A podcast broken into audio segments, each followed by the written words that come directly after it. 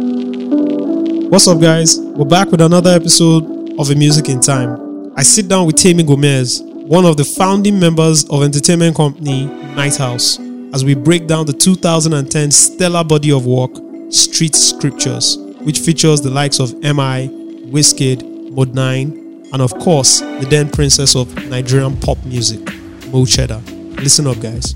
Temi Gomez, we have you in the building. How Yo, you doing? I'm great, man. It's it's been a wild year, but man, what can we do? 2020. 2020, the year of the corona, man. But I mean, I'm um, super excited to have you here, um, largely because um, you are, you know, um, very much represented, you know, in the story of hip hop, in the history of hip hop in Nigeria, in Africa. Um, you are one of the cornerstones, the chief cornerstones when it comes to hip hop in this country. Um, a lot of people listening might not know who Temi Gomez is, aka Othello. Um, but you know, we are going to discuss you and you know, um, one of the most important hip hop albums, which was released ten years ago. Um, Othello presents Knighthouse Street Street Scriptures, Street Volume One. Um, so there's a lot to go into, but I want to start off with Temi Gomez before Okay. Othello, before Knighthouse. Yeah. Your story, your backstory. Okay. Um, I think. uh, I I I think um, I would start with my team because that that that essentially was what became the group, the business, the movement, everything. It, it started off with Rogba, Lanre, and I. Yeah. So I remember like um I met Rogba like on the first day of high school, like that way back. Which school? ISL. We were supposed to fight. And we were fighting over a seat and we like agreed that okay at the end of at the end of the day we Yeah. fight at the back of the school. On your So, first day? Yeah, man. So thank God we made we shall have made up before the end because man, I, I'm sure I was going was to get my ass whooped. so so yeah, we met and it was funny because um Rogba's music influences and mine were very different. So um I was I was more, you know, because coming from home, my dad used to listen to them, all them Jim Reeves and uh, Nat King Cole and all all those like records Yeah. you get. And I listened because I was like a tech child.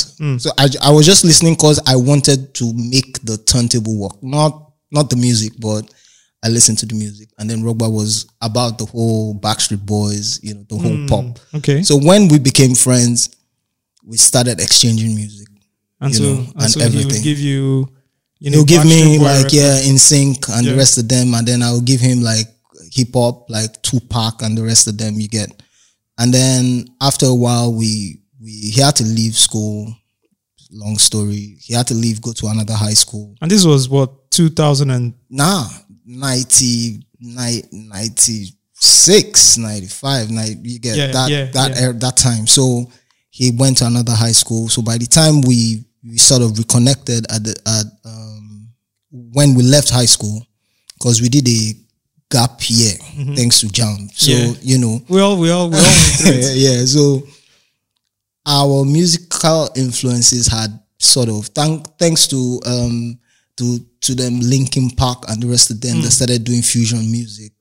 We were able to Mm. Rock, hip hop, Yeah, we were listening to more or less the same type of music. We were listening to Linkin Park where rap was like fused with rock Yeah. music and then there was the punk rock and the rest of them Yeah. and then Lanre, you know, was part of the team and Lanre was like a, a metal rock head. Yeah, You get yeah. so we were more we, our friendship was based on you know discovering music smoking weed drinking beer at beer parlor with 60 70 year old men and then you know that kind of that kind of Yeah. vibe so we went from there and um And it was just three three of you guys. it was the three of us at the beginning so to put in context, we're talking about Temi Gomez, aka Othello, Yeah. Lanre Oladimeji, aka Okay, Saber, Saber. and Rogba Arimoro, aka CEO. yeah ash it was mad ash at the time It was so, Mad Ash the yeah there was there was no company yet so i i i remember that um when when we eventually you know did the whole university thing, and we got into Unilag. All three of you. Yeah, we got Larry was in UI. Okay. When, when I got into Unilag, and then um, I remember that was when we were actively trying to play with music, like write music and the rest of them, and you get. Uh, so I remember one day my my god sister was in lag. She said, uh, "Do you know eLDee, the tribesman?" And I was like, "Yeah, I know Trybesmen. Now. Who doesn't know Trybesmen? Do you know he's in lag?" And I'm like, "Nah." Like, what's you know? Said since you're doing, you guys are doing this music, you know, this music thing, I will take you to eLDee's place. You know, so one weird night we went to Zolua Yeah.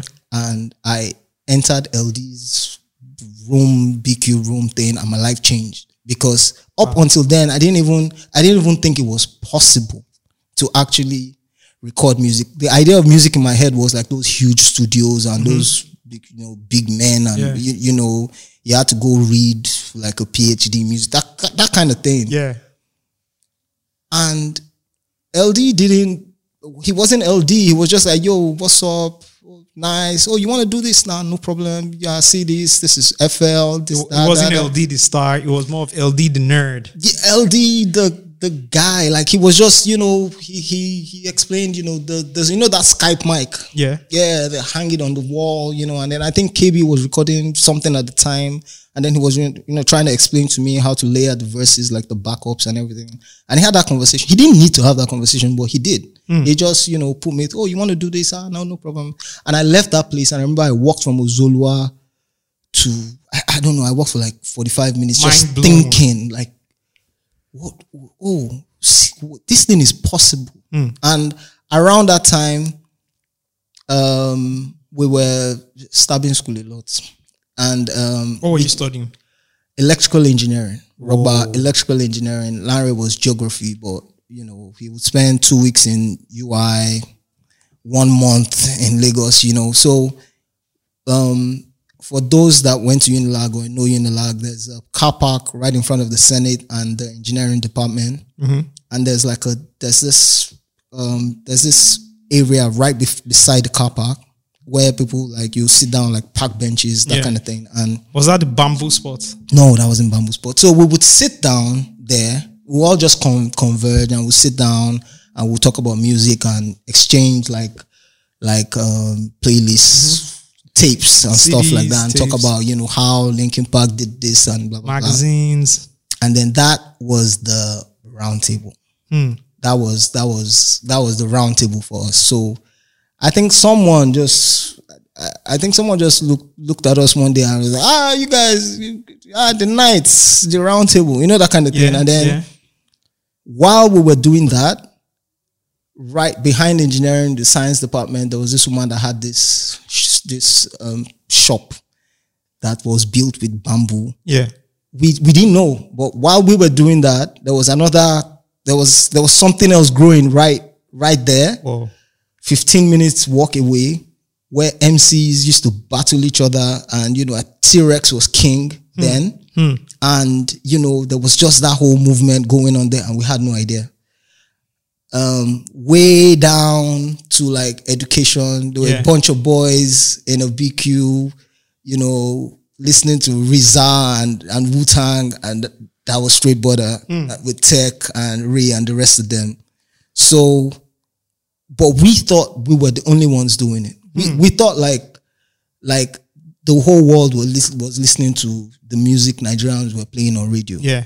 And so we thought like, You were the you, you were the curators. Yes, we, th- we thought like oh, Linkin Park we were the ones, like this and that, and Yeah. then you know Tupac and Biggie and Yeah. you know the rest of them and Dog Pound and you know the LOX, ah, Nas, Jay Z. Jay Z, you know.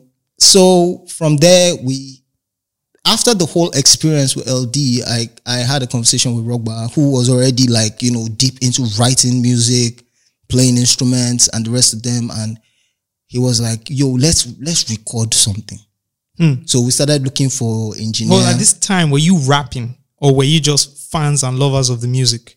fans and lovers of the music. Hmm. But the only thing I could I could even attempt then was rap because I, I I understood I was a rap head. Yeah. You get so we we started looking for some for a studio, Yeah. engineer, that kind of thing. And then we met EXO. Hmm. Exo Magigi. Yeah.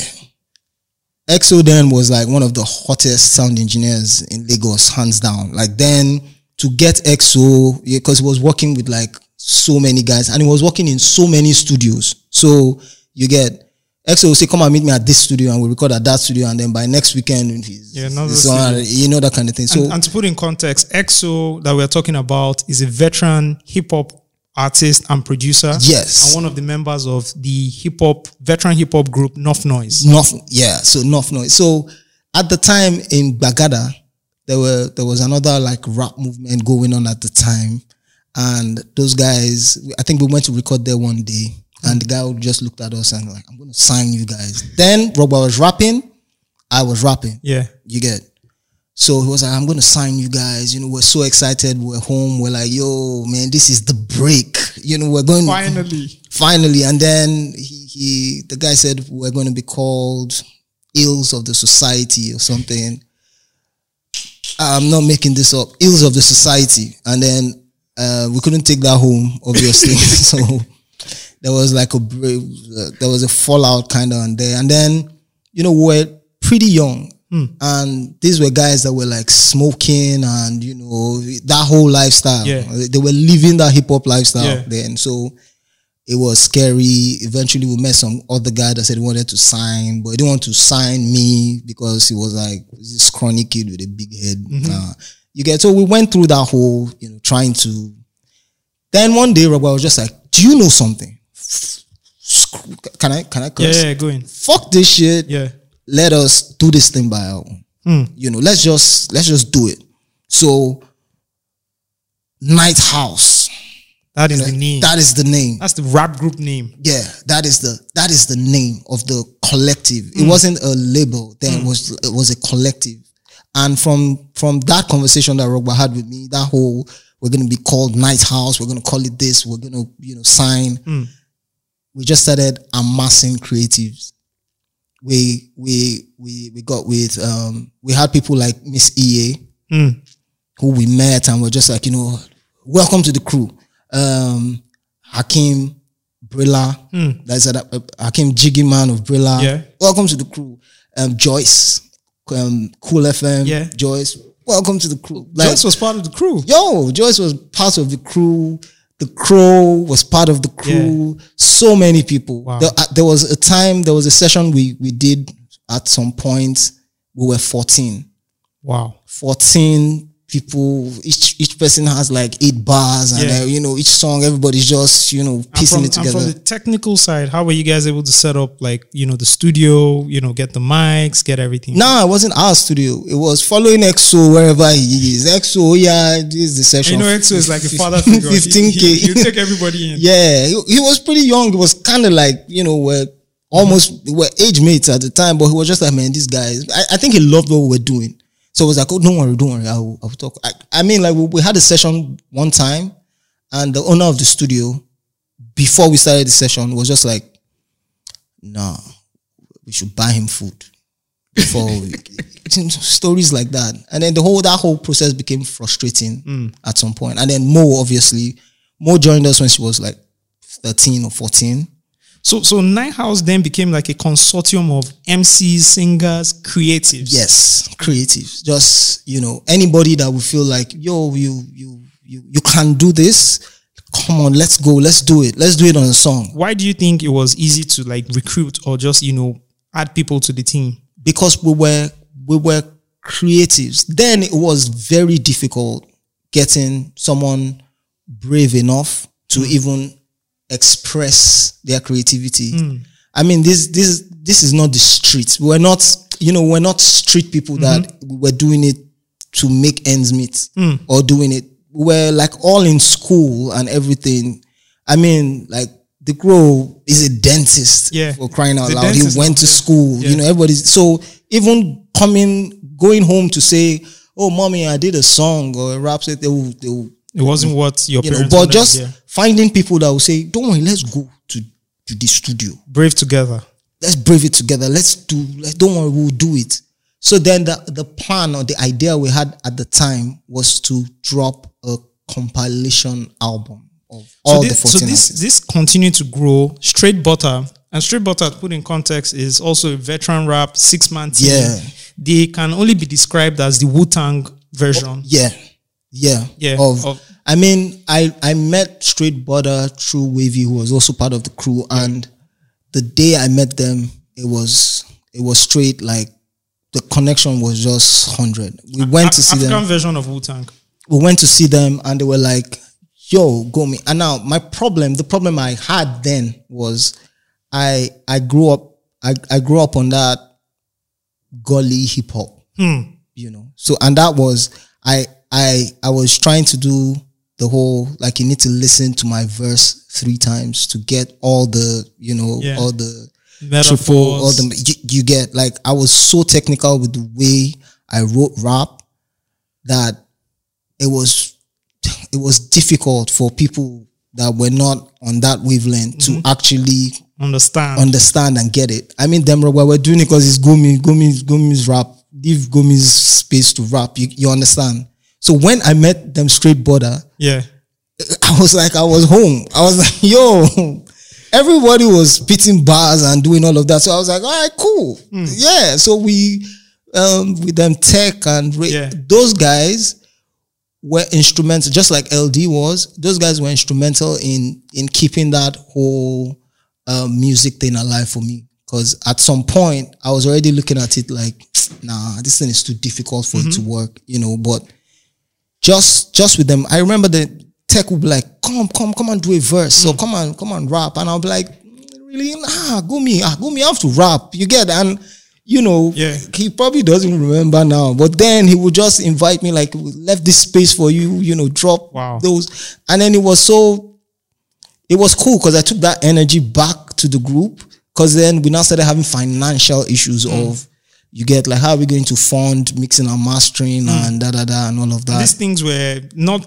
Also, again, to put in context, it's not 2020. It's not even Nah. 2015. Nah. You know, the softwares, the sound card, This, you what? know the the, the the computers the computers. were not readily available At it's all. not something you can do now and record online Nah. you know it was a big complex you had Yes. to have a studio a studio. Yeah. And the people, if you can, then the people that had studios were making ridiculous amounts of money Mm-hmm. because studios were scarce. There were no home setups. There, Yeah. there was nothing, no cheap mics, no cheap anything. Yeah. So it, it started becoming like difficult. So, and then at the time, some people gave up.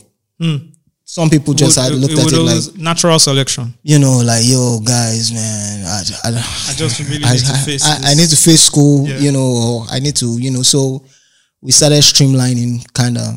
And people started picking their battles or you know Yeah. But I remember then the, the, the focal point of the group at, at, at that point was to just finish that compilation album. It was supposed to be the Knighthouse compilation volume one. That was what it was supposed to be called. i want to touch on unilag and how instrumental unilag is in breeding hip-hop right Yo, um, I had a conversation with AQ the other day, and he also, you know, attended Uni- University of Lagos. He also talked about, you know, you guys talked about Straight Border, talked about Bamboo. You know, Yeah. from your version, you know, how do you, how instrumental do you think Unilag was to, you know, be, be breeding and building the infrastructure for hip hop in Lagos? I, I mean, like, um, outside, out for for all the young people that were trying to like do hip hop at the time, or even consuming hip hop music at the time, there were very few places you could go and meet other people that you know were like you.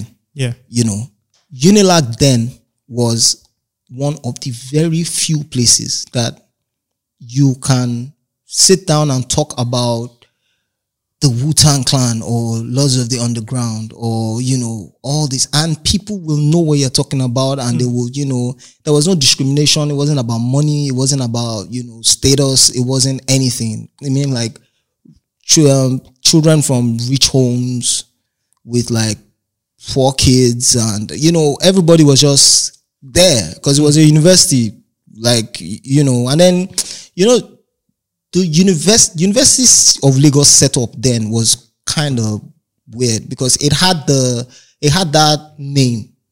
So influential people would send their children to Unilag. But it was affordable for you know people that were not so well to do. Yeah. So the, it was a it was a It was a mel- melting melting pot, pot of, you know upper class, Yeah. middle class, and Lower and a, and a bit of lower class. yes. Yeah. So there was it wasn't even about that. You- so it I wasn't mean, even a- about class. it was not about class. It wasn't about. It was just about your interest. Okay, you're interested in in babes. All right, join a club, follow them. You are interested in music. Now, if you're interested in hip hop, Bamboo Box. Look, these guys were battling. They were not battling like Nigerian rap artists. I got a taste of it. I used to travel, and of course, Unilag now became like the mecca of hip hop. Yeah, Um, I remember Unilag's finest one, the one Dark Poet one. You Yeah. know, so I used to go. I would leave Ilorin, travel to Lagos, spend Yeah. you know some nights in my friend's place just to come to Unilag, and just be amazed by, By- the talent, you know, and the level of talent. yeah. And then then it wasn't even about whether you know how to rap. That wasn't what it was. It was about oh, um, this guy, um, this guy's album, this track. Look at look at the wordplay. I mean, we're we're 20, 25 people. We're sitting down and we're we're analyzing how Big Pun, you know, tr- did that triple entendre. Yeah. And you, you get like it was just that and everybody's talking about it and everybody's, you know, you know. So it was it was it was it was the place to be free, to just express yourself. It wasn't like and you know, music then also had that whole stigma thing. So you listen to rap music, Okay. what are you feeling like? Do, Uh, yeah, do- yeah, do you understand? So you had to your rap music must stop at Puff Daddy. If it's know. going beyond that band, Uh, then yeah, this, then this, just- you know, yeah. Then you have a problem. Yeah. So I look, I met a lot of artists. Bamboo Box. Then when I started going to Bamboo Box, when I discovered Bamboo Box, like man, what's going on here? Like there were a lot of artists. Hmm. I rem- freestyle was like one of the the the kings then. I heard it was very weird. Yeah, free, freestyle was was a weird kid, you know. But this was Unilag, where the the first album I ever bought was um was um, the Trybesmen album, and it was from eLDee's Boots. Like he parked and he was selling the CDs, and then we would go to like them Source magazine and the rest of them, and we would read about how Biggie and the rest of them were selling CDs Same out style. of you get so Same we could style. live that culture in in a controlled environment Trybesmen, Trybal Marks. yeah we could live that so it was it was mad exciting that period it was it was so exciting and funny enough it's it's still happening now in lag Hmm. you know there's still that generation of hip hop artists that are you know still keeping the culture Yeah. and the you know alive but you know after that time um Robert went to the UK. We printed like 10 copies of the Knighthouse Experiment Volume 1. We were so excited. We had completed it, you know, frustrated EXO with the Yeah. mix, you know, because we were not just doing rap music. It was rock music, It was everything. rock heavy guitars. It is so sad. Um, I did a lot of research and I couldn't find that That- project on the internet. No, no, it wasn't internet. K. It wasn't on the internet. Where where was the internet at the time? At the time, it was you know go to CDs. Shomolu, print the CDs. Yeah. You, you, you Print get the CD pack. Yeah, Yeah, I even- is the home of printing. Yes, so, yeah. I even remember that because we wanted quality of our packaging to be so much different. Mm-hmm. We waited until you know the summer that Rogba had to travel. yeah. So we printed those CDs in the UK. Wow. We brought it back. That's we could only aff- we could only afford ten copies. Ten. Yeah, so we went to a radio station. I'm not really sure. I think it was I don't know whether it was Rhythm or Cool, one of the two of them. And we got connection from someone that knew someone that so we were so excited that day, like, yo, Omo, we're going on radio, our song is gonna bang, everybody's going to realize this is that when radio was like radio was the channel. Radio was for, the only for, for music consumption. Yeah. If you got on radio, then you're and if you got and you know how radio was was if you got on radio and they played your song once at two o'clock almost everybody it's like everybody heard it because Yes. everybody will call you and say And say- i heard your song on radio you know, You know, you know. know, and then then on radio it was like Ruggedman and you know all these guys. So Mm-hmm. and they were like kings. they were gods you know so just getting our song on radio then so we we, we entered we said "Oh, i want to see this oap she was like, all right, cool. That was the receptionist. And then we dropped the CD and he gave very cute notes saying Yeah. thank you and blah, blah, blah, blah. And then we walked outside. Um, I think Larry forgot the car key at the lobby and we walked back in and lo and behold, our CD was in the bin. Wow. Now the, the the time difference between dropping the CD and going out and coming back in was like I don't know. It, it wasn't enough time for her to stand and go and drop it. She frisbeed that thing into the bin. I'm telling you, like it. so that moment was another big moment. It, it was It was a moment of realization for you to understand that okay, there's industry. Apart from making really good music, yes. there's a whole industry I need to deal with. Osags, please mark that thing that you said. We did not learn that lesson, and it was one of the biggest mistakes we later made. We just thought it was beef, or you know, Yeah. you, you you get like Yeah. mm, yeah, that, and then so, but we're demoralized. So we kind of like, you know, faced other things, Hmm. you know, face drugs and just you know living the life. I'm still rapping, I'm still doing your still stuff. rapping, you know. But then, you know, I had I, I I had I would roll with them straight border. I would, you know, do this. We're creating music, you know. Rogba was tending more towards, you know, trying to learn how to set up like proper business, Mhm, like you- a you get- label and all that. you know, Yeah. and everything. So um, I think one day we had a we we had a conversation with with my godmother, and then she was like, "Hmm, "You guys want to do this thing?" Mm-hmm.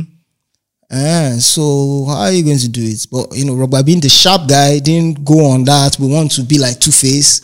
He sort of said, you know, we're going to open a music studio Yeah. we're going to have sessions. They're Mm. going to come and pay. We're going to do this. We're- You know, so she, it sounded like a business to Yeah. her. It didn't sound like, Where there will be you do know, music. So she was like- investment. she was like, oh, okay, so I have this property, 51 Simpson. Street. I'm going to give you guys one year free rent. And then from there, you're going to start paying rent. We're like, all right, cool, let's do it. And then, you know, we, we, we spoke to, um, we, we spoke to someone, forgotten his name. So we, we spoke to Mr. Daz, hmm. who we had gone to record a song. Mr. Mr. Daz, also legendary producer, Yeah. pop hits, hip hop records. Yeah. yeah, who we went to record a song with at his studio, and then we're like, want to set up something, and he was like, "Yo, I'm going to build you guys an iconic studio." You know, so he did the whole wood paneling. It did thing. become iconic. Yeah, Yeah, from all the videos and pictures and everything, Yeah. wood paneling. You know, the whole voice, the whole the way it was, Yeah. you know, soundproof and everything. And it was like, I'm going to, you guys are going to have this studio, and it's going to be different from any other studio for A long for a long time. Yeah. And you know, we thought he was pitching at the time. We were just all right, cool, cool, cool. And then we did that.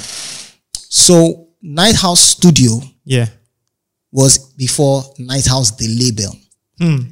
Knighthouse 51 Simpson 51, Street, yeah. Studio 51, became one of the most iconic yeah. studios in Lagos So when you want to talk about hip hop. yeah, so Studio 51 was kind of like just a studio. Come and record. uh, But you know, young boys, I don't think we ever collected session money from, you know, anybody at the time. So Just wanted to make fire tracks. 51 it, it was sort of like if you come and record and your song is whack Hmm. we will probably ask you to pay. But we love music so much that if you come and record and you you then your stuff is good hmm. we would want to collaborate. We want to do stuff. So we started packing creatives all over again And so Studio 51 then became became a hub the hub, the hub spot, the hot spot for all the MCs and everybody. all the come in. MCs. So we, we just started meeting people. So someone will say, "Yo, have you heard about these guys? These guys doing like rock, rap, hip hop type music thing and everything," and then they will come. And Miss EA was supposed to be our first artist, Yeah. but just like I She said, went by the name Aisha at the time. yeah, yeah. But just like I said, you know, when you hit a rough patch, Mm-hmm. Some people are going to, you know, you know, look. I, I, I, I can't blame them. Yeah. They're going to look and say, man, you know. So I, I- I think she left For a while. for a while. I think she, she, she was rolling with them M for a while. And You know, when you mean M, you mean M. Maya Baga. yeah, doing some work with them. So we just looked around like, man. And then we had recorded like three, four songs for her. And then then we're like, you know what, everyone should chill. Let's pick one artist, run with this one artist. But before we go there, I want to talk about the other characters that made up Knighthouse, the, you know, the, The- the, the- collective. yeah, yeah, I know, I would get. Loose, Loose Cannon and yeah, his crew. I will get there. Like for example, um, okay, when when when we decided that you know what, the most loyal person we have Hmm. was Mo'Cheddah. Because all through that time, she was just like, "Yo, let's do it, let's do it. Don't worry, let's do it." She was And all young. this time she was learning, right? yeah, she was learning. She was, you know, and then you know, she we were really close. So I and then I'm a hip hop head, so I was just, you know, giving her that, you know, this how to Putting her on game. yeah, yeah, just you know, trying to like make sure her delivery was was a hundred. You know, trying to make sure that you you get like she had that confidence, that hip hop confidence. Yeah. You know, at the time and and all of that. Then we, while we were we were trying to like you know figure out how we're going to move musically, mm-hmm. we started doing corporate work, and that was what kind of like saved the whole mm. P at the time. So we started, we we we got to our bag, you know, we started making dough, Yeah. and we had no responsibilities other than keep the studio alive. Yeah. So we were more or less funding just the studio. Our personal lives were like we all had parents, so Everybody's fine. so you know, from then we met them. Tosin Bucknor, Yeah, you know, rest Contradiction. in peace. Tosin Bucknor came through because you know she had like some guys doing like punk rock, you know, type music, which she she was into. Yeah, she had a, a character, a music character. Yeah, called contradiction. You know, we worked we worked on a couple of songs. It was surprisingly good. She was excited. She used Mm. Yeah. to come through She every day. released, she released an EP. Yeah, Yeah. she released an. EP. I did the artwork then with my like, yeah, because then I would do artwork. I would mix. I would master. I would arrange. I would. How did you know, learn how to mix and master? Just because uh, our sound engineer ghosted. Who was that? That was my man Casmo. Casmo What is happened, Casmo? Casmo. Um, Casmo. I, I think man, the work was just too much. Then Casmo because we had corporate work, and on top of the corporate work, people were coming to do free session and free this thing. So, nigga was just like, "Yo, you guys should calm down," you know. So he not like he ghosted, like he never came back, but man, he will come on Monday and then he will come on Friday, like you people cannot kill me. So, you know, when that pressure, we just sat down, like, do you know what? But we we were using like FL, we're we're making beats. Mm-hmm. You get like Larry and I were making beats. Rogba was, you know, creating music. We were doing that. That never stopped, but Yeah. we're not like sound engineering. You get, but man, we picked it up. We opened SoundForge or Acid or Yeah. something, and we just started using it, and then progressed to like Cubase, Hmm. you know, and then we just started. But because we were audiophiles, Yeah. because we knew what good music was supposed to sound like, Hmm. it was easy for us to walk our way to the answer Yeah. you know, oh, it sounds this, and then we'll do this and play with all the plugins. Yeah. And this, this is me not going anywhere. This, this is me living in the studio. So twenty four seven, apart from when I'm asleep or you know You want to take a whatever. I am tweaking. I'm trying to figure out how a plugin works or not. And then Larry was doing that at the same time, so we'd exchange ideas and you know. And I would say this: if you work on rock music, Hmm. what is hip hop or pop or you know, rock music is noise. It's different. So you, You know, have to control it. you have to control it. Just finding the space for the vocal to sit alone was, you know. So we we figured it out. it was a good sandbox to use to learn how to you know, Yeah. so from Tosin to Osagie, I think Osagie was working with Tosin at the time. this is Osagie. So this is Osagie Okunkpolo, formerly Osagie Osarenkhoe, Yeah. who went on to manage Wizkid and the like. and Yes, yes, Metal Osagie. Yeah. you know, Osagie came through. She loved what we were doing. You know, she became part of the family. Um, Luce came through Hmm. one time to maybe record, like do a session, and we just never let him go. Like you know, with the whole Bachelor Boys. Yeah. You know, and So, then so they, Loose Cannon was Bachelor Boys, right? Yeah. So Loose Cannon, 20 bucks. twenty bucks and Bugsy. And Bugsy. you know, They and then they came with their own crew, Hmm. and then we're still roll, rocking with Straight Butter. You know, then we met them Chuka, the Caliphate, Caliphates. You know, then Xavier, Xavier uh, Samurai, Samurai, you know, Anaimos. yeah. Then from then, I think from that moment we started working again Hmm. on the Knighthouse experiment, like the Knighthouse compilation album. Yeah. That particular one, Yeah. We started working on it again. Okay. So, So, the year, so the year is 2008, right? yes, And- 2008. And I switch on my TV. No, I'm, it's not even my TV. So I'm, I'm somewhere. I think it's 2008. I'm somewhere in Kwara State, right, Ilorin. At my at my friend's place, T Sal's. You know, he's rapping. I'm trying to do the rap thing as well.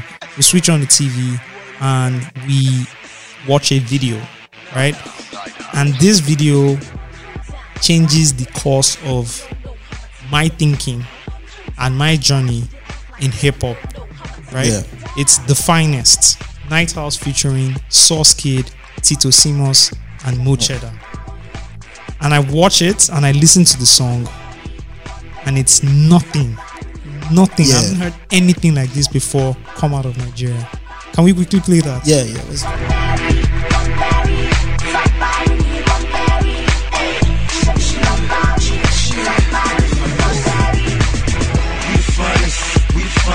So much swag, so black cities behind us. The city of Giddy is still where you can find us. And I ain't addicted to industry vaginas. One berry, one berry. Better use that Barry before you get buried. I'm running the city of Giddy. If you can dig it, see something bigger than P. Diddy in my city. Travel from lag with a Boston swag. 247 copping and popping tags. Head of my time, something like my watch was bad. Off the top like a chick that lost the gag. Ride, lost the jag, and the cost is mad. And one pride, what did you do for your office man? We don't keep it on the humble, but we off the brag. And I'm straight to the sun, them boys is bad. Washiri,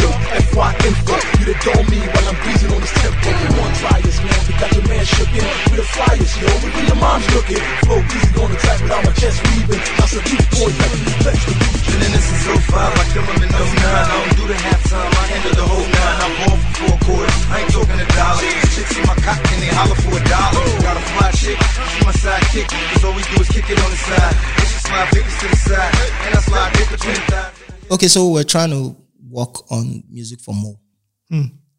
So um, one member, very instrumental member of the Knighthouse School that time, his name is Rogue Wave.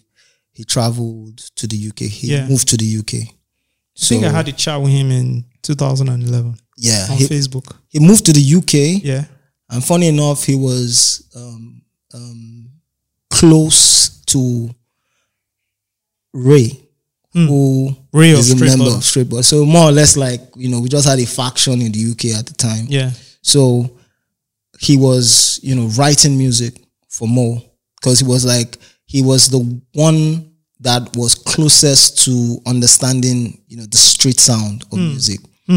So he would write, he would produce, you know, what's our own version of commercial music, which was not commercial at all. Yeah. But then, but we thought, yeah, Yeah, that's the best we straight can do. yeah. So he would write the music, he would voice the music on a beat and send me the data and everything, and then we'll get Mo to voice it and you know see if it bangs, you know. So we started working on material, but um obviously we we couldn't, we just couldn't. You need to like um, let me explain. Like the night Knighthouse was a place for rejects. Hmm. It was a place for people that knew that they were doing amazing stuff, Yeah. but without the acceptance of you know radio or something. Couldn't get signed. Their music Couldn't- wasn't that popular. Mus- yeah. It was almost alternative. It was alternative. Yeah. So everybody that came then, all the people grav- that gravitated towards us were people that were insanely creative, but Misunderstood. misunderstood, more or less. So that was where we were. We were not we were not trying to make we were not trying to get we had freed that whole getting on radio and stuff. The only hmm. thing we were trying to work on was okay, yeah, Mo needed to make music mm-hmm. for the mainstream. You get so whenever we make music, it will sound almost mainstream, but it will still have that our you know Yankee, edge yeah, edge to it. So most of those songs just didn't work. It didn't work. Yeah. So now we we went back to okay, let's work on the Knighthouse experiment mm-hmm. type vibe. So, so we're just making we're just recording songs. I remember EXO came to the studio and we're like, yo, you know, he, he was really, you know, hyped up about see my kids, you know, Yeah. these boys are doing great now. So and then he played us a bunch of beats. I picked the most hip hop sounding ones, and I was just like, you get. And then he left, and then the beats was just there. So um, we now started reaching out to people, but we were reaching out to our own people, Tito Simos, Yeah. who were like, you know, Tito Simos then was one of the biggest. There was a movement coming out of Adeniyi Jones then of MCs, and Tito was like The guy. right in the middle of it. Tito had won the Sprite um, um, freestyle competition, rap battle competition in Nigeria, and went on to represent Nigeria and South Africa. And that's Yeah. that was his claim to fame. Yeah. So when when I started talking to Tito, it was off, you know, hip hop and you know all of that. So he came through and he was like, "Yo, you guys are working on uh, the, the, the Tito. Yeah, come and jump on this hip hop." We played a couple of hip hop tracks, and then he heard one berry and was like. He heard the beats and was like, hmm. And Tito likes all those kind of things. And Yeah. then so we started doing like a back and forth, you know, freestyle thing. So my mind, it was supposed to be Tito and I.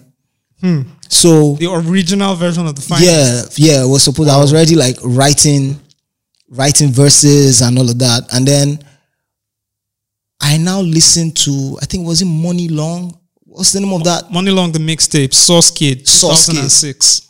Yeah, no, was it? Yeah, Yeah. I listened to Money Long, Yeah. and I was like, "Yo, who is this guy?" Because he sounded like a Western rapper, but he he would give us that lamba. Mm-hmm. Yeah. The you know, Niger slangs and all Yes, that. and then I found out that he was also a Jones boy, Adeniyi Jones Hmm. boy. So Tito knew him. Tito was like, "Oh, ah, Sauce Kid, don't worry, I will reach out to Sauce Kid and see if he can jump on the record with me." You know, and then he he made that connect, and then I hit Sauce Kid up, and I sent Sauce was like, "Send me beats." Hmm. So I sent him two beats, and he said, "Yeah, that one, I don't really like that one," which was the finest but he heard airplane mode Yeah. And it was like yo this one Yeah. which was the second beat that exo dropped Yeah. he was like yo this one this is one i want this is one i want to do he was in the us at the time so when he came to nigeria to record he came to the studio to record airplane mode so while he was there, he recorded airplane mode. You know, we loved it. It was no no chorus, nothing. He just ran through it. You know, and then I did the backups, and it was like hyped. And then when he was going, it was just well, like do this thing now. I was like, right, could, You know, let me play it. So just to, I just opened the project and just to try and like quickly put a structure to the song. I remembered an old song that Wavy had sent to me Yeah. that had uh, Mo had voiced, you know. So what I did was I took like four bars Yeah. of that song. Yeah. I sped it up and I put it on the beats. I tried to make it make it sit. Yeah. So and that part was the sample that was one berry, one berry, two berry, just to put a Some, chorus some sort of structure. you know, so I could yeah. told her, oh, yeah, come, come, come, yeah, do like like voice on top of it, make Yeah. it sound like that. And then she did it, and Sauce Kid heard it, and he was like, yo, what you gonna do to this thing? Mad, mad, mad, and you get, and then he recorded, and Tito did the whole back and forth, and then Larry was our rock, the most alternative guy, and I started with the um Tobari wa one mere one share you get and then was like hey yeah and you know, and that was how we, we made music then. It wasn't a um, we couldn't even track split sheets. Hmm. You can there was no speech then. Because But if- everybody was like, you had 10, 15 people. just say Everybody. do this da, da, da, da. everybody was just in it so he recorded you know tito recorded we did all of that and then we just closed the project and we're just like and then i worked on airplane mode sent it sent it to sinzu you know he should, we, liked should we listen to airplane mode? yeah yeah Niggas break bread, I'm the icing on the cake. If you try and take my bread, I'll put a slicing in your face. And leave you with a scar like Mike Tyson on the face. My delivery so righteous, I'm like TD Jakes. Cause I be speaking the truth while they concealing the truth. But they can see from the proof, there's no vacancies in my booth. Cause I go to work, go berserk. If you scared, go to church. Tell them fake rapping niggas, go to church. Good head on my shoulders, neck jerk, shoulders hurt. I be doing my shoulder lean and showing my shoulders hurt. I'm here with the business, man. I don't need to know the clerk. The source, the bullshit. I don't need to know the clerk. Instead of getting caught up with them grams in my hands, I figured I'm doing better with the pen in my hand. How you gonna abandon a man when this band is in demand? With a couple hundred thousand fans in the stands. I'm the African ambassador. My fans in the stands. So we be working together like hand in hand. If you're grilling sauce, you know I got beef and I'm a barbecue. Put a part in your head with the blade just like the barber do. I'm on point, I was appointed by the streets. You missing the point, and that's why you disappoint the streets. But I'd never disappoint the beat. As soon as you point to the beat, I turn that beat into a joint, make it a joint for the streets. I'm in airplane mode. Listen. I'm in airplane mode. I'm in airplane mode. I'm so high, I'm in the nosebleed. I'm so high, it's like my nose is bleeding. I'm so high, it's like my shoulders freezing. I can't feel my face, my face filled with goosebumps, and I don't know the reason. Rolling down Normandy, looking for some trouble, cause them crips are try to murder me just cause my hat is burgundy. But it matched my shoes, so I stashed the tool in case they start to act a fool. I grab the tool and blast the tool, bang you in the afternoon, expose where your lunch at. I'm high off of gunpowder, and that's why my lungs black. I'm higher than the Trump towers. You bang but my trunk louder. I'm hotter than the sunflower. Tells by the moonlight. If you know right, then do right.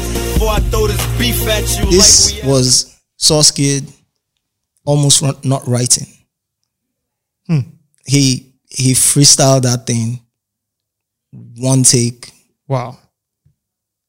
the the errors he made are on the track. Wow. he freestyled like he he did that and i was like why is this guy not the greatest nigerian artist at the time you know?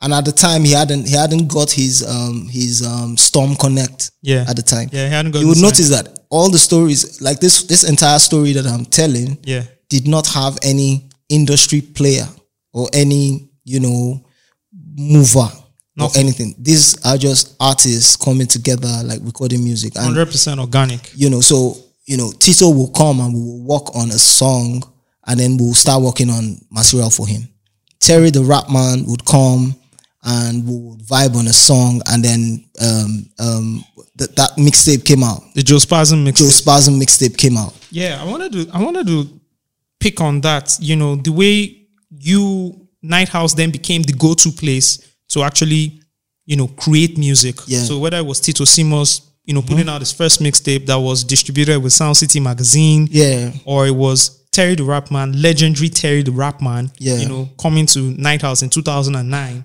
to, To- to record the Joe Spazzy mixtape, mixtape. Um, hosted by um, DJ Jimmy J- Jack Jimmy Jatt why how did you guys in sh- sh- you know short a s- short time yeah become the go-to guys to to to deliver you know premium hip hop content the very first thing, no pretense.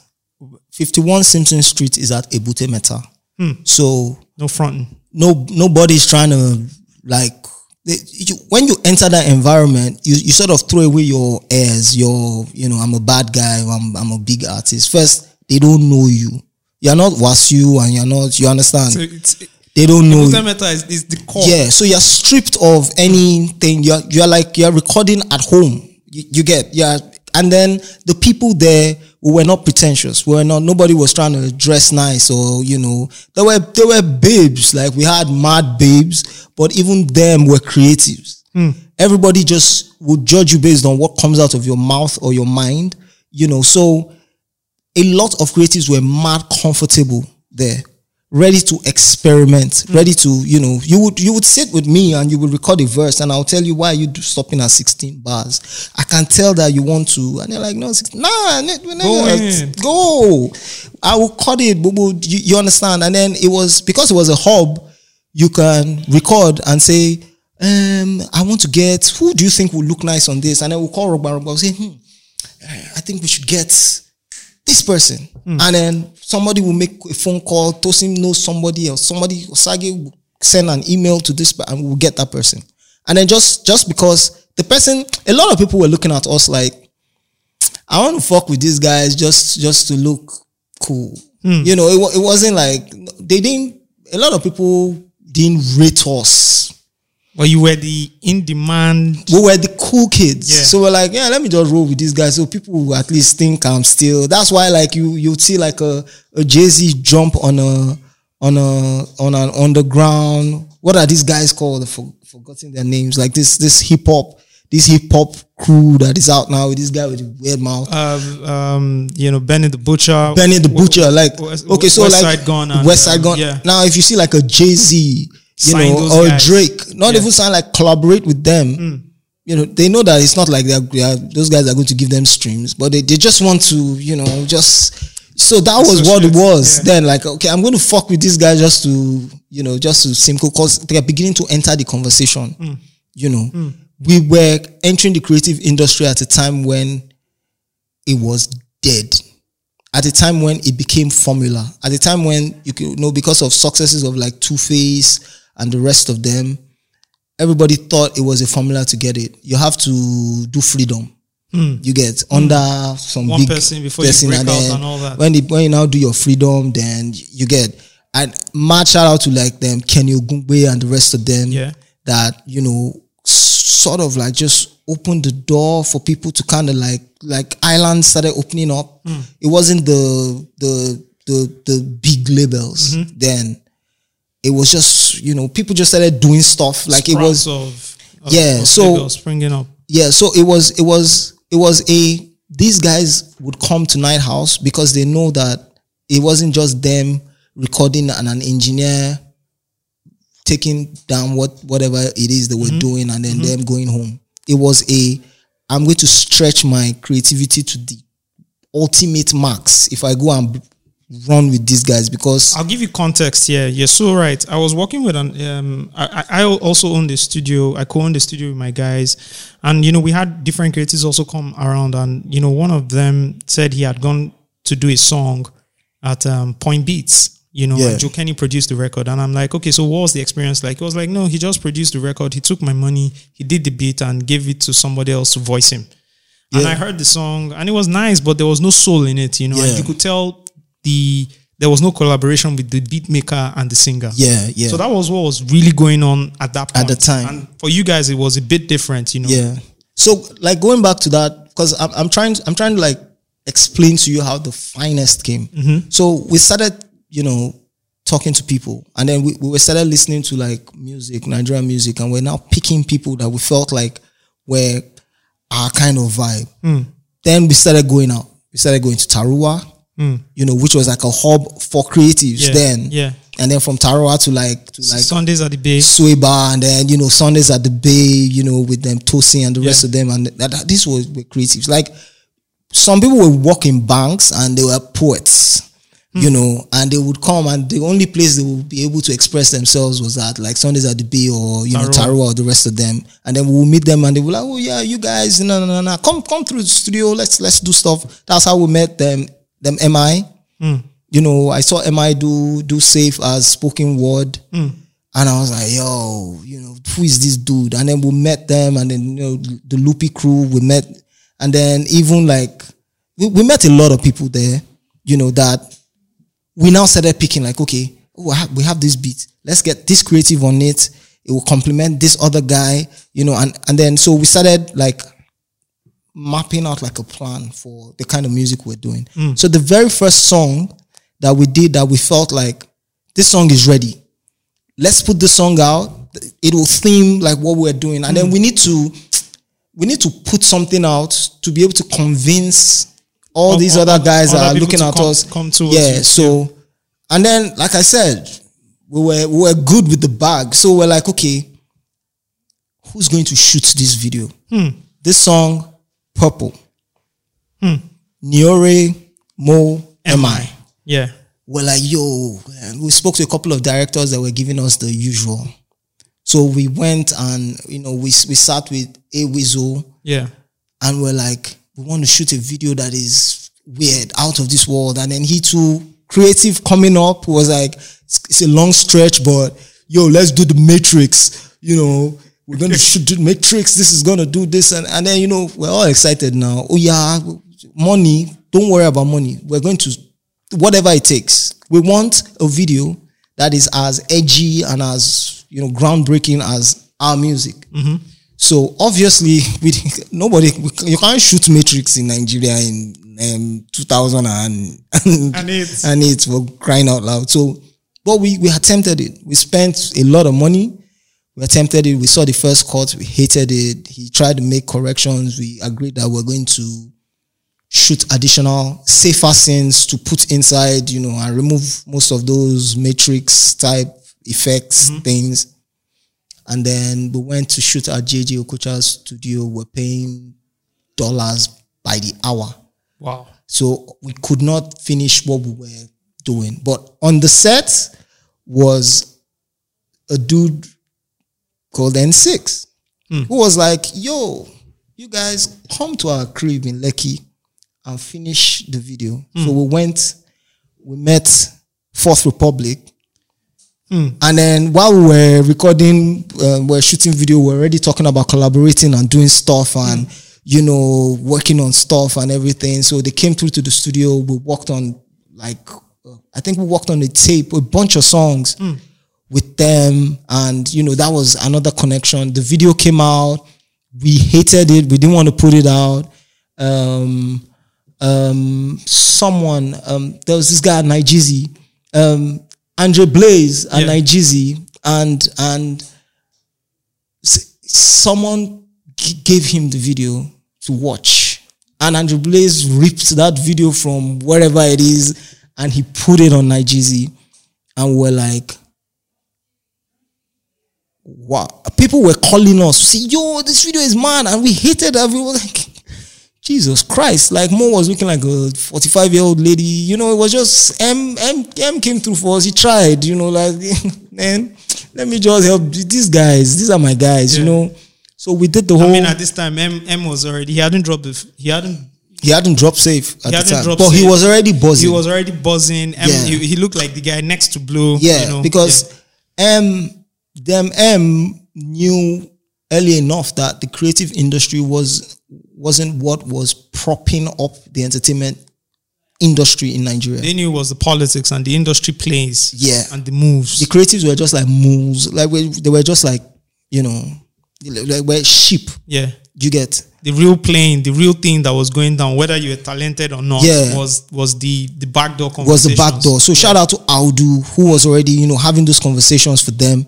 You get so they just focused strictly on you know being creative. Hmm. So that was where we interfaced. So we're like, oh, okay, Ice will come through, we'll work on stuff, you know, and everything. So we had the whole idea for the scriptures. That purple came out. We really didn't like how how it went. Then we met Clarence, hmm. and then it was instant.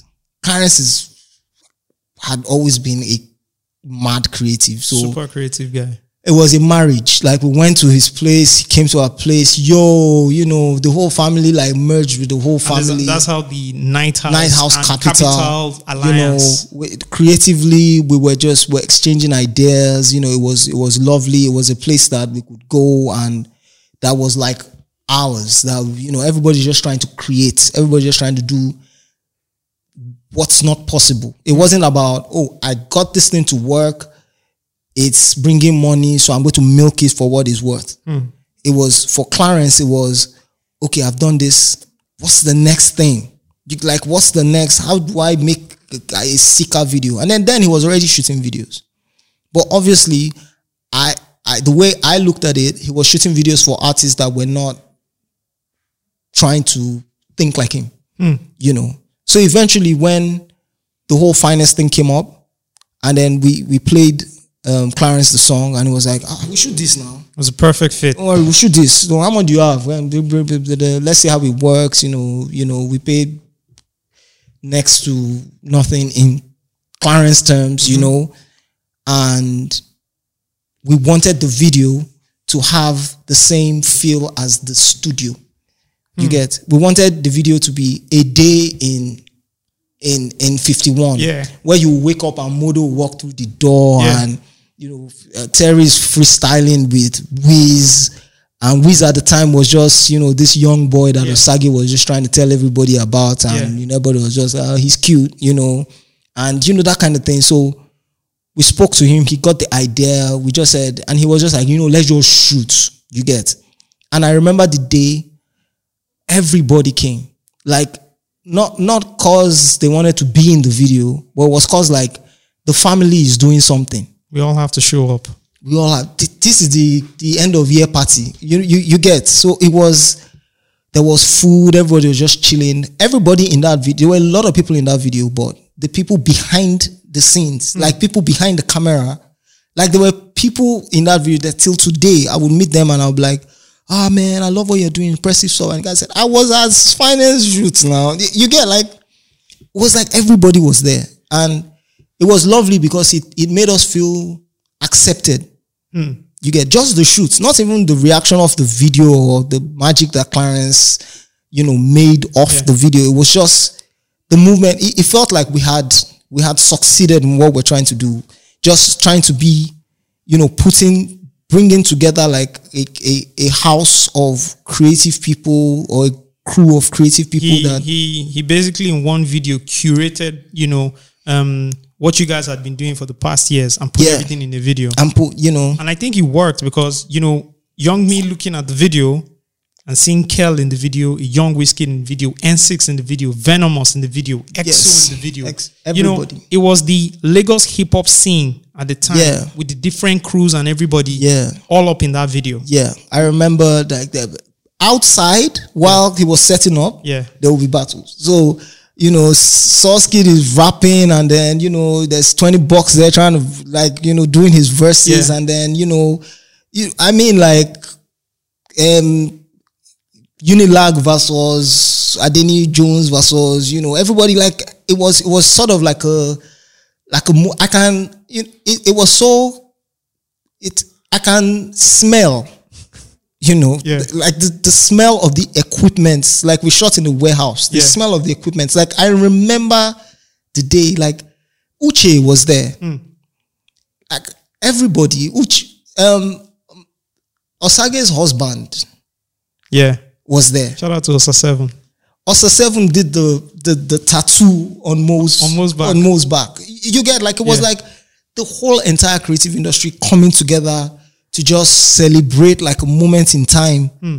which was what the finest was. And then the video came out and it just captured it. It's a it's like a picture of Yeah. everybody just you know. So when the video came out, it was everybody's video Hmm. because you know if you're not in it, you were at the shoot or you know someone that You were was connected. We were connected, you know, and, and it was it was it was a celebration for us. And what was the reaction like when it hit They, the public? we we we didn't know. Funny enough, the strength of the finest wasn't even industry; was street. It was one of the f- the the first and only times the streets. This was pre, you know, um, what what we call the local rappers. Yeah. This was the you're rapping. If you don't rap in street Yoruba like that green, We don't feel you. we don't want to hear you. But they accepted it. I went I went to buy a drink down the road and guy was like, I'm there, one I'm like, yo, sorry, where did you hear that song? Like, Ah, you don't know. The guy didn't know me from anywhere. And like two houses away from the studio. And so I was like, okay, I came. Man, Rogba, one guy is singing one berry outside. Oh, you get. We even, I think, last moment we even wanted to change the name of the song because everybody just kept calling him one berry. We're Yeah, because the name of the song is the finest. yeah. So and then then it was and then everything just blew up. So industry cats started looking at us like, hmm, man, these guys are not cute anymore. These guys are actually doing stuff. You know, I and then the industry was growing. So the creative industry, that, that whole creative crew at the time that were young were beginning to take off. take off into the main industry themselves. So, you know, we had like Tosin moving into radio and, you know, shout out to Bemi Olateru. You get like the people that were playing our music on radio hmm. next to those commercial records, Yeah. you know, the, the, the people that were braving, you know, as they were entering new territory, they were taking that. They that became thing- ambassadors. yeah, they were taking that thing with them, you know. So we had like people going into clothing and people going into move, movies and move, music videos and mm. everybody, and everybody was just taking a piece of, you know. So at, at, at a point in time, I had my contact list was full of people that were like influential hmm.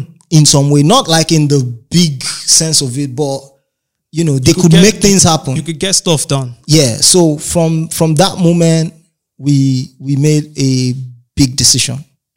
Because we're like okay we have all this all this attention and we have all this all this um all these connects. What are we going to do with it?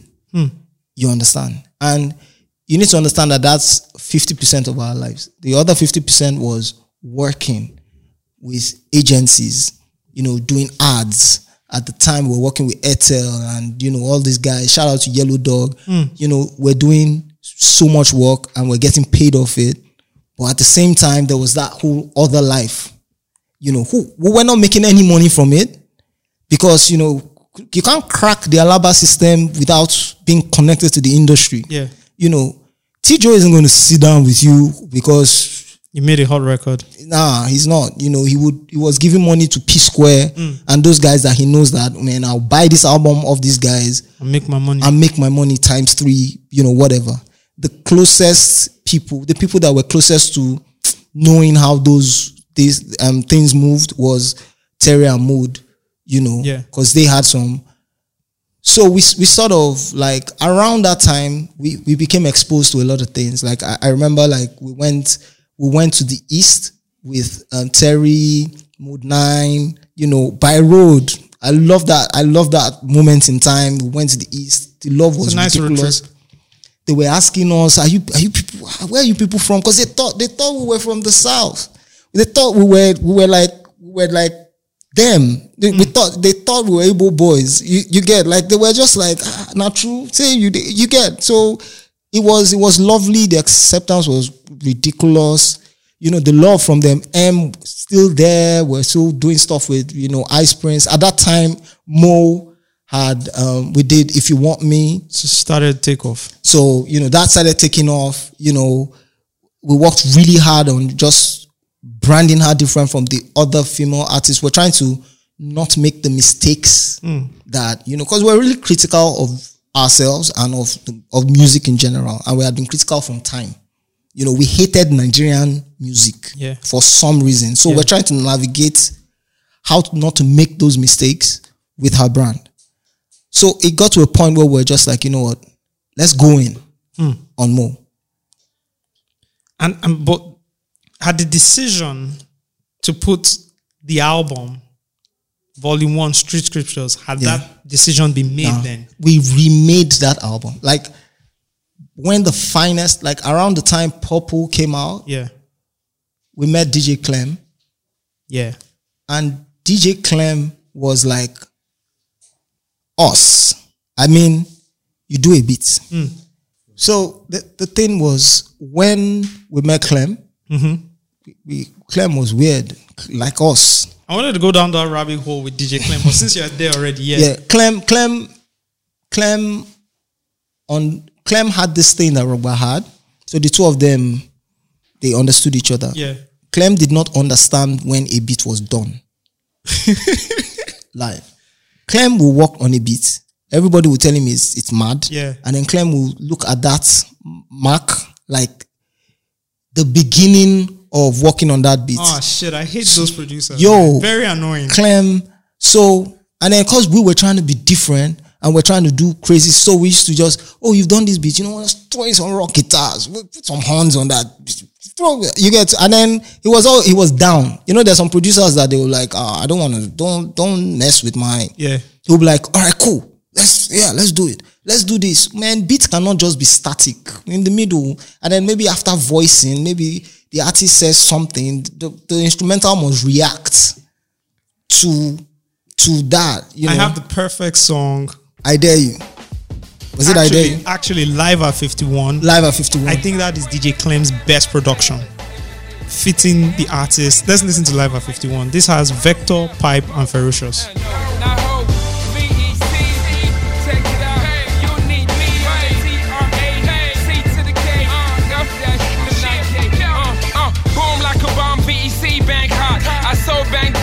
But y'all so Bangkok. Now tell me who's the best. You best dare not. I'm cocky to the chest, call me Morris, I got chestnuts. You in, I out, boy. It is King Arthur and the Night's House, boy. The flight's out, boy, cause we own the plane and the control tower, full throttle on power.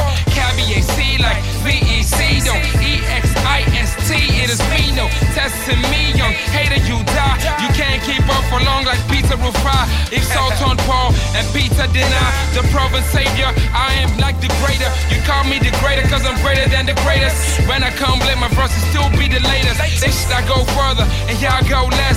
The beat bump harder, thank you, Gomez. Like Nuno, numero uno. The kid need room, oh, I so sumo. And you know, I be lights like I'm Hugo. I got more letters on snakes than Ludo. So you cannot fight me, oh. The flight me, oh. VEC, nobody here can fight me, oh. Let's Turn for me like a wicked punchline. Trying to stop me gonna be a suicide. I live it with your tail just so I like life. It is not me for me control the front line. And you know say me not cheap like a million one time? I've been pipe knocking you well it's been a long time.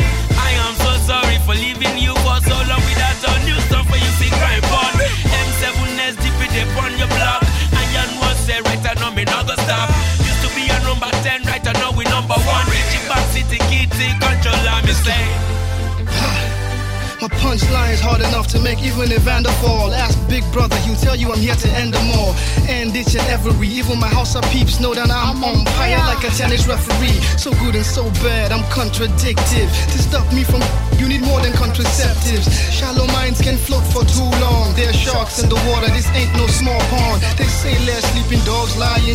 But if I catch you lying dog, I'ma put you to sleep. Cause it's crazy on the streets when I creep with my peeps. Seven, With eight, Clem, one into the night. um, the fact that you, you get like it was on the same wavelength with us, very dangerous wavelength, but you know, just that, just creativity, you know, where we were eating creativity. We were just, just like, we would be satisfied just like listening to doing something with your own hands and your ears and your eyes and listening to it and being amazed by what you did you get was enough for us we we were not interested in the clothes and the cars and you know all of that industry hype all of that we were just like yo so people would come to the studio and you know would listen to like a live of 51 and they would be like my lord what the what how on earth i remember when we we played the beat and we're talking about it and I think it was Sagi that said, I have the perfect person. Don't hmm. worry. I had see, don't worry, just leave. I have the perfect person. And then Vector came through that evening, tie and suit coming from some white collar, you know, vibe. And then he came and I was looking at him like, is this guy trying to audit audit our finances? And he opened his mouth and I was like, okay. But even before he even spat any bars, we played songs for him. So he, he, he, so he was like, oh, Hmm. And this is. Vector also coming up, you know? Yeah, he was Yeah. coming, was hungry, you know. So he was like, "Oh, okay, I get, ah, okay, I get what we're trying to do here." So, Hmm. you know, he he delivered, you know, pipe everybody. Now, I I I have like I I have a. This is the scriptures with the tribe, eLDee and Sasha represent Hmm. with rooftop MCs represent hmm. with bands. That's Terry, Yeah. Ferocious, represent. Dasuki Samurai, Caliphate, represent. Um, MI Jesse Ice, Loopy Crew, represent. XY, Ray, Tech, hmm. Straight Butter, represent. You know, Fourth Republic, represent. This is, we, we had a hit list of not the biggest artists in Nigeria. Hmm. We're like the most, the most creative artists, like the people we did not care about whether you were making money off music or whether people outside know you Yeah. or something. Just because we still had the connections like, you know, that whole creative industry where we would sit down and we'll say, okay, ah, man, I know these guys. And you get, so mm. we got like the, the most talented hip hop artists mm. the all the crews and you you understand like mm. This guy with the thoroughbreds um, um iLLbliss, came through you know represent. Like we're just like okay who are, where are the crews? Where are the hot spots? where are the people that were killing it? Let's just get everybody and let's just bring everybody together and form an alliance and do something so clem started reproducing songs that we already had produced. Wow. so th- half of the songs that we had scrapped everything. Wow. so we had we we did almost all the songs with Clem because we're like, okay, you are crazy enough to you know to. you, go in like you, you understand what we? we might as well I, do I it. remember when we met Blaze yeah. and we, we listened to her stuff and we're like, man, this girl can rap. Why why is nobody talking about Blaze? You you get like people were talking about Blaze, but it wasn't Yeah. on a Yeah. well, like this girl can kill male rappers. Yeah. You know, forget about whether you Bar know. for bar. So we said, dude, cook up the most gully, like the most retarded beats that you can, you know, get. And then we came up with um with with um what's the name of that song? I dare you. I dare you. With You get- XYZ and Terry the Rap Man. I mean, we we took we said, okay, so what are the illest MCs? You get we want to showcase Blaze. You know, that was the A and R. That that was the A and R angle. Well, like we want to showcase Blaze. Want to say, listen to Blaze. Blaze is not a female rapper. Blaze is an MC. You get so we got X Y. You understand? Who would kill anybody anyways? who was you know the I, I I feel like at the time you know all of them they had their thing but XY out of Straight Butter then Yeah. MCing forget the production might be debatable between Ray and Tech and X Yeah. but spitting bars Yeah. you know XY and Terry the rap man for crying out like we said okay we're going to put these guys together on a song Hmm. and we're not going to be biased just come and rap and go Before we play I Dare You, can I tell you a quick story about you and XYZ? You might not know this story.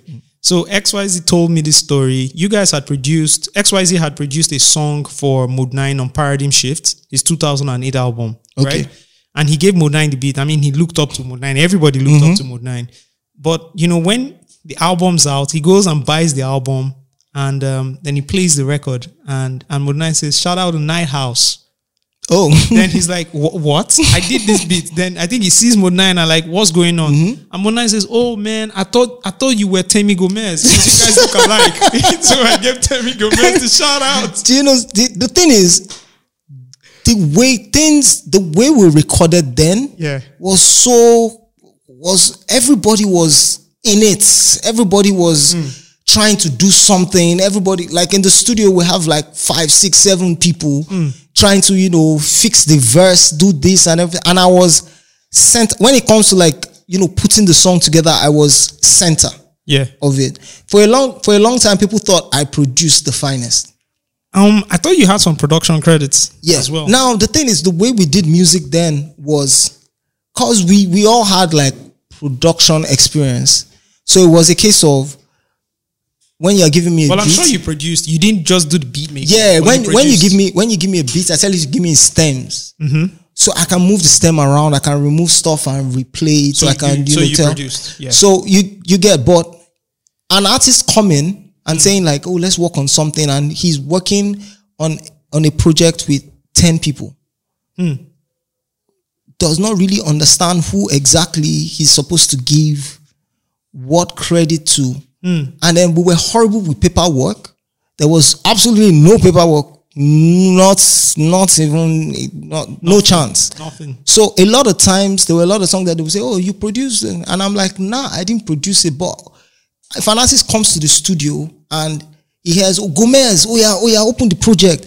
Oh, Gomi, this person's verse," you know, he's just going to look like, "Ah, that's the guy." Yeah, that's the guy that You understand? produced it. Yeah, yeah, yeah. But then, like, shout out to XY. I'm look on the scriptures right now as I'm sitting down. I, I can't even give you producer by producer, you know, of all the songs because there are some songs that maybe it started off as an XO beat and then and, and ended up with ended up with finishing yes up or something or Yeah. something. So it was then we didn't care. We then we didn't we didn't know. Let me let me put it that way. Yeah. We didn't know that there was going to be such a big deal on ownership. Hmm. Because then we- what we were working on was maybe we are music House family now. Yeah. You understand? Knighthouse family, Yeah. Abi. That was why you would want to do your song and come to the studio and we would treat it like it's our song and not and talk to you up. about whether Who owns so- this who owns yeah. this or what money you get. We, do, we did stuff with Mode. You get. We Hmm. did stuff with Mode produced by Clem. We did stuff with Mode produced by Rogue Wave. We did. You, you understand? So at the time, I would look at a Texila Texila production Yeah. Straight Butter and say, yeah, that's Knighthouse. Like you, you get. Yeah. The mistake, the issue that started creeping in was the the moment we started getting that industry recognition and people started talking about us. Hmm. A lot of people started feeling like, hmm, who is Knighthouse exactly? Rogbalari and Gomez. Okay. We see them branded everywhere. Do you understand? And that was due to how we were trying to push the Mo'Cheddah brand because the branding was very specific and very um, coordinated. You know, we saw your names, we saw your nicknames. Mm-hmm. Yeah. we know there were three guys. These Yeah. three guys were always in suits. Anytime Mo'Cheddah shot a video, Yeah. it was very, very coordinated Yes. and specific. Who came up with that branding idea? Rogba brand Who came up with the Knighthouse logo? Rogba brand. Hmm. The Knighthouse we, we we were trying to get logos a bunch of times Hmm. and everything. We got a logo. Rogba got someone to make a logo. You know, because we already had the idea from the round table, the round nights, Hmm. which was what we called ourselves at the very beginning and everything. So when that whole that night, you know, helmet Night, thing, and then we saw it, we were like, all right, cool, let's this is it. You know, but with Mo, we we we came we came to that because we looked at the whole industry mm-hmm. and how female artists, you know, come up in an industry that filled with dicks, mm-hmm. you know, and they find it really difficult because there isn't that support Yeah. you know, of and then you know, then yeah, you can be a feminist, but you're not going to get a lot of support, mm. you know, because even few women were identifying as feminists. Mm-hmm. You get so it was a very male-dominated industry. So we're like, okay, the the best way or the only way we feel this babe can get a chance is if we put ourselves front, back, side to side. Hmm. So you want to have a conversation with Mo. We are not going to have a conversation with Mo because so in that conversation with Mo is where you start talking about her coming to your office. Yeah. I'll come to So you're going to have a or- conversation with Larry. You get about more. Who's who's happy to come to the office? You understand? You we go for a show, we go for a meeting, we're all there. So if you see three men, you understand, you are going to, you know, tuck in your balls Yeah. a bit because you, you can't really And discuss the work. you understand? And then you know what it is like with with with the industry. The problem is not the ask. The Hmm. problem is the rejection. The moment these niggas get rejected, Hmm. they are going to go out of their way to fuck you up. Hmm. So it's not even them saying, "Oh, okay, you know, I already have a list for for the a list of names Going for the show tour or for, the, show. yeah. You understand? So you want to come on? All right, cool. I know you. You're, you're doing your thing. You're doing your thing. So how far now? And then, nah, I'm not doing. Now that rejection is going to ensure that you don't get on that show, and it's going to ensure that you will never get on that show as far as that person hmm. is. You get. So we were all like, and then she was young, and then she was like family friend. Hmm. You you understand? Her mom handed her over to us like what if, if anything should happen to this baby, you you get Yeah. we were friends. My my my very close like friend and cousin was dating her sister. Hmm. Um, Lanre was like family friends with you know her sister and her brother. So it was one. It was a family. So Yeah. we're really protect protective of Mo. It wasn't on the industry or the music or cause she was our artist. That wasn't where the energy came from. The energy came from this is sister. You get you can't fuck with family. You understand? So that was where the energy came from Yeah. on that vibe. Yeah. So we entered the industry and we did not um we we never we never got over that hangover. Hmm. Even when business Came into play. came into play. So all that trying to use the the the platform to make sure that she made her way through the industry without hitting those roadblocks or that thing, people started looking at it like, okay, so these guys are not, these guys are actually a label. Hmm. You understand? This is actually a record because they have an artist. So And Rogba is the CEO who hmm. didn't call himself CEO because everybody would look at him and look at the setup. Yeah. And okay, this is the guy that is you. So this is the CEO. Hmm. You and know. he picked up the moniker. And then he was the suit guy Yeah. that would go and sit down with, you know, and everything. So trying to run that fucked the way things looked up on our own creative industry side. 10 years ago, I had a conversation about this with somebody, and I won't mention the person, but he was also part of the Knighthouse family and gave me a similar story. But I'm sure you've put more context to it. When he was telling me the story, it was like, yeah, you know, Knighthouse started as the family. We were all together, you know. Then at some point, you know, they just focused on Mo'Cheddah. Yeah. And after they dropped the album, they just they just Yeah. they just let everything go. And because Mo'Cheddah now became like um, the, the the person that they could push out successfully and Yeah. became a cash cow, they kind of just moved on. Yeah. And, and I mean, he, he wasn't too happy about it. The then thing- I also know that, you know, Live at 51, we just heard you guys were going to shoot the video at Clarence and that somebody in house advised you guys to shoot if you want me video. Now, the thing is, um, my biggest currency in life Yeah. is loyalty. Hundred percent. Like, I don't care. Loyalty to me is my big, like my biggest currency.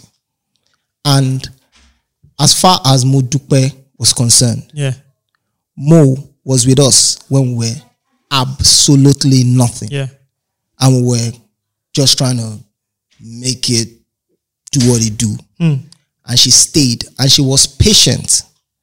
So at the time where we had all that influence, it wasn't that we we had stopped, you know, doing stuff and collaborating and the rest of them.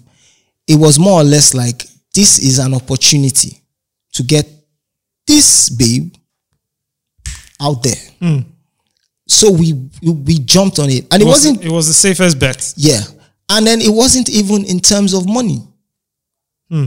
It was it wasn't money. If it was money, we would have moved different. If it was money, we wouldn't go with a female artist. Hmm. You understand? That's, would- that's, that, that's tech, I mean, in Nigeria, in the context, it's harder. it's it's much more difficult. Yeah. We would have just I remember a time in the studio where we had Mo, Wizkid, hmm. you know, Ice Prince, um, um, Skales. This is Ice pre-signed. This is No, Ice, Loopy. Loopy, not signed to Choc City, hustling in Lagos. We had Skales. we could have thing. signed and we could have signed Wiz. But we looked at it like, how would we sign Wiz when Mo had been rocking with us for this long? loyalty. Loyalty. So we went with that. It wasn't and when we went down that that path, we were bullish with the way we went. Even when we look at things like, man, this thing is this thing is, is going to be different. It's not going to work. We're like, fuck that shit. We're doing this thing. We're doing it not not not just on a Mo issue. It was on a we started this thing, and it must work. It it must work. Period. So when um, it was the case of you know the live at 51 versus if you want me and the rest of them funds then was not as because there was that, that distraction of mm-hmm. the music and the, mm. the this and the industry so even corporate started suffering mm. we, we didn't have time for you know chasing jobs and you You weren't pitching the jobs. we're not pitching, we're not keeping relationships. Our people were leaving those agencies. We were not really, we're not. And then there's the perception of, oh, you guys are on TV now. You guys don't really need my help. You guys don't really need that connect of, oh, let me pitch, let me, let me help you guys. You get guys this are job. out." blown. You guys are blown. But we're not doing shows. We can't do shows. We were not, we are not ter- um, Tito. We're not, um, we're not Sauce Kid. So we can't jump on stage and be performing. There was nothing we had that we could say, let's get on this show and get 500k. There was nothing. Streaming, nothing. We could not carry music to Alaba, nothing. Hmm. So there was absolutely no money being made from the music. So you looked at Mo'Cheddah and said, "This is the product we're going to work with." This is the product that we're going to run with. Yes, it's, it's much more difficult, but we we will we will make it through. Now, once we run more, we will go back to our Knighthouse family. we'll be more established. We can pull everybody. Do you understand? We, we will be more you, you get so, but we were so heavily um trying to make a female artist work in Nigeria is one of the most difficult things anybody can do. And I I I will sit down here and you will bring anybody that has been able to pull that off and we would have a debate. Hmm. These are boys that they didn't have family connect. There were no properties that we could like, you know, use as collateral to take loans. We were not Yankee educated, you know, with some connections with nah, we were not living on the island. We were not, you get, we didn't have influential or wealthy friends. Hmm. You understand? These So- are tools you use in unlocking stuff in the Yes. industry. We didn't. We were just creative, talented people. Period. So just going into that mold thing, the reason why anybody will look at me today and say, Oh, you can't mold something, and I'll look and I'll be like, I can't even start explaining because I can't be mad at Mo. Hmm. I can't be. How, how on earth? It's like you guys are trying to climb the Everest, and halfway someone says, Yo, I can't do this anymore. You get like it's killing, it is killing me. You understand? Are you going to now tell the person, yes, sell out when people don't even have the bravery to even think about climbing it from the ground in the first first place? So the, a lot of things went down during that period of after if you want me We'll, we'll, we'll, we'll, jump into that. Yeah. I want to put the timeline. I want us to be on. Okay, so timeline. I want around the time- listen- I want us to listen to "If You Want Me," yeah um, and this is the album version with Sasha with Sasha. yeah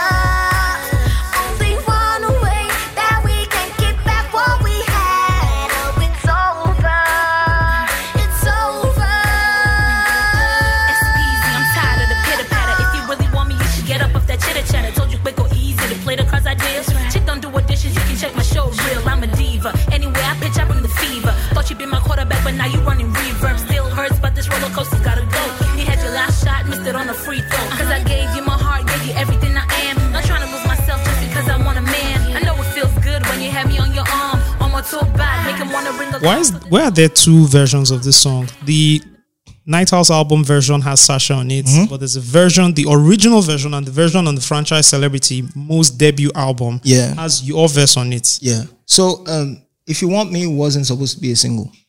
Hmm. Um, it was it was us creating. Clem made a beat. Yeah. I liked it. I wanted to jump on it, Yeah. but then Mo came, and we're like, let's do it together. And then, just like how we do everything, we were writing together. You know, she was, oh no no, do it this way, and then we'll write. You know, I was the chief writer at the time because as an MC, you can write anything. Yeah. If you can write, you know, if you can navigate the complexities of rap, Yeah. what what is pop? You get so we wrote it and I really liked it at the time. I remember sending it to the Nige- one of the Niger DJs at the time and he really loved it and he started bumping it in America. Hmm. You know, so it was the thing was actually just growing then and we just left it like we were trying to push some other songs, you know, Yeah. for Mo at Yeah. the time. She was actually even performing those songs at the time, Yeah. you know, those other songs. So it was someone that came from America and was like, yo, you guys are Knighthouse? Man, I love that song. I was like, yeah, one berry. I was like, nah, if you want me.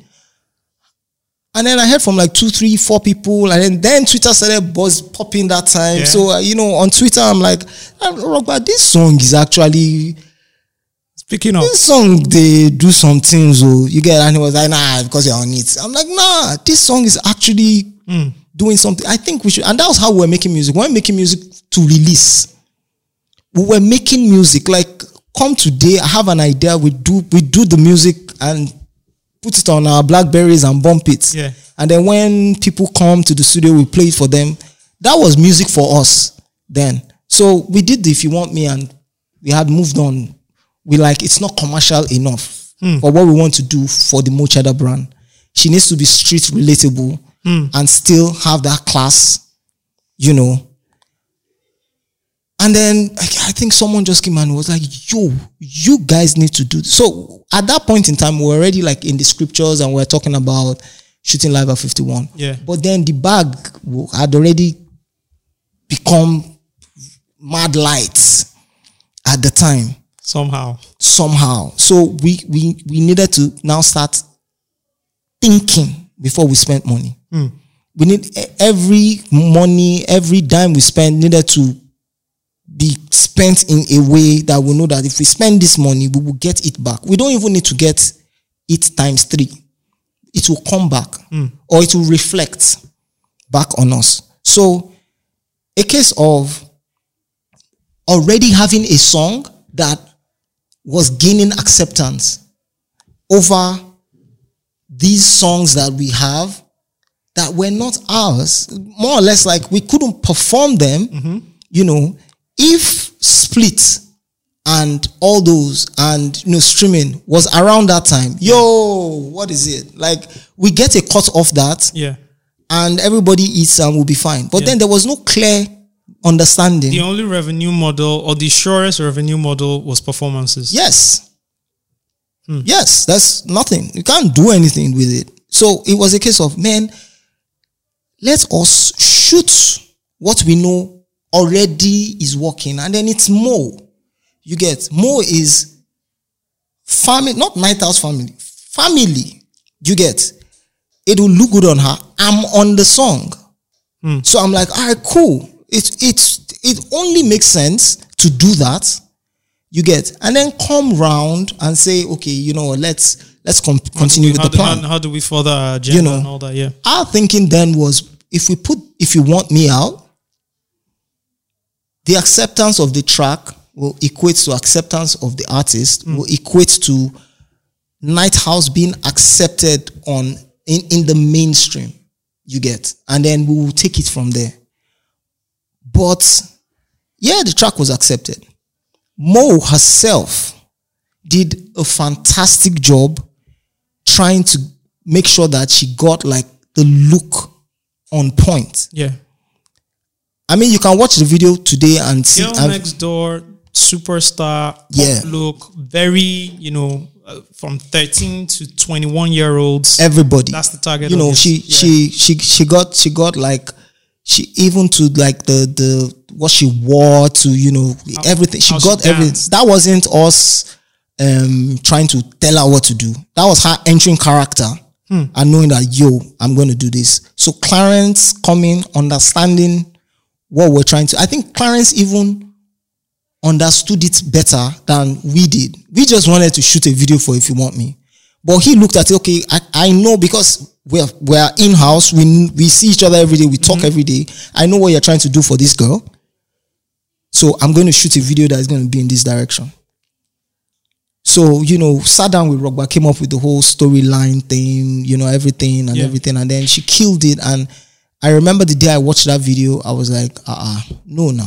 That this girl, nah, these people are going to, uh uh And online then it was, oh, you know, because we were putting out songs where she was rapping, Yeah. you know, and everything. But everybody was already, you know, doing that debate of she can't rap, she yeah, can't do this. yeah, there was that. There was that whole conversation about her being a rapper. yeah, you know? and half of that was just people not understanding that people still caught up in that apprenticeship freedom Mm-hmm. thing of where did she come from? You understand? Oh, she didn't. Oh, like Sasha, she didn't grow up. She come through under eLDee and Yeah. come through under tribes. Yeah. Oh, like this person, this more just boom From nowhere. one berry, one berry, boom. She's rapping and she's just like we're saying.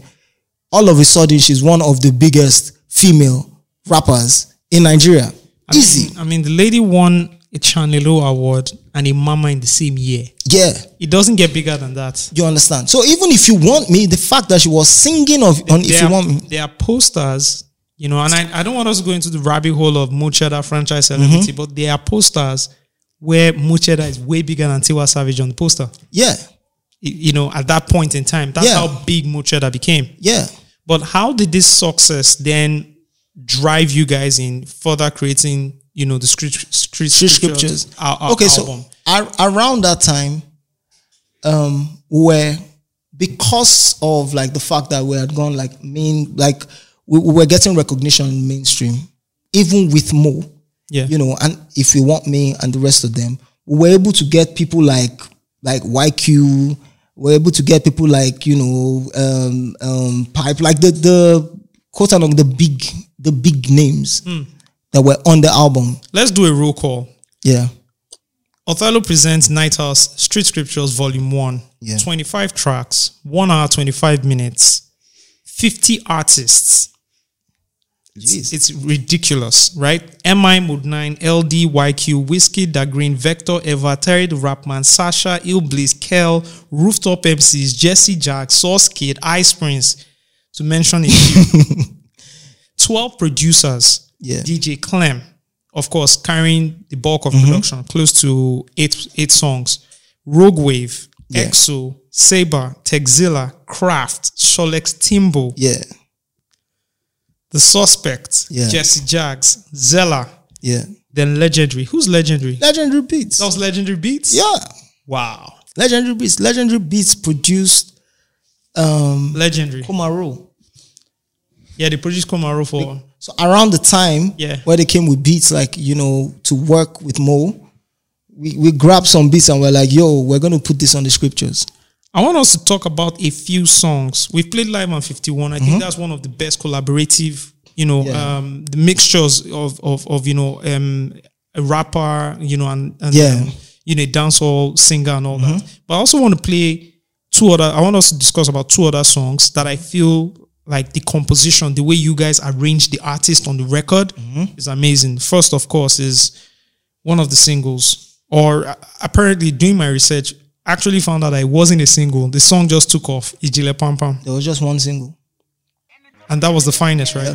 But I was going through your Facebook page from 2008 or 2009, and I saw a promo CD which had the finest as a single, purple as a single. In fact, the finest wasn't there, it was purple. It was Hate, iLLbliss and Othello. Yeah. Yeah. And there was a song called Drum, Drum. Drums. But never drums never made Drums didn't make the cut. Hmm. That that that compilation was our idea of like the the, the, the most commercial songs Hmm. that we're gonna put out from the scriptures pre-Clem. Ah, I see. Yeah, Oh, I get it now. So Clem coming in and you know rehashing and rehashing doing it. Es- essentially, Clem Clem gave us a more mainstream sound hmm. because before then the scriptures was more rock influenced rap. Hmm. Let's listen to Ijele Pam Pam. If we say it's hot, then it's hot. If it's not, you need to go and take it out the shop. YQ done said it before. Othello's gonna say it again. Kelly Kells just confirming the fact that we hit this like a ball to a bat.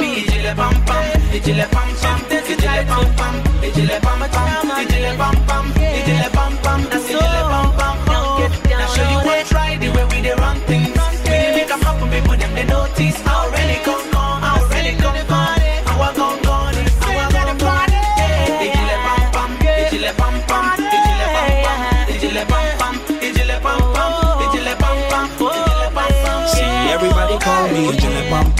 Son of the soil, the original gong gong. Still knocking at your door like gong gong. Got a stack paper, OD dun dun OD dun dun I am number one Top of the chain, so they call me the Don. Back on top, so you know that it's on. It's a hurricane, boy, ring the alarm. Boy, ring the alarm. I came, I saw, conquered the game. Brand new swag, eLDee is the name. Left for a while, but back in my lane And still undefeated, it's a damn shame Still I spit, still they trip Still in the headlines, still make hits Forgive them, for they know not what they do And I don't really care, cause my bank say call me Ijile pam pam, ijile pam pam, ijile pam pam, ijile pam pam, ijile pam pam, ijile pam pam, ijile pam pam. Now show you one try the way we dey run things. We dey make 'em happen, we put them the notice. Already gone gone, already gone gone. Our gone gone, our gone gone. Shuku shuku bam bam bam bam, shuku shuku bam shuku bam bam. And the chuba walk back,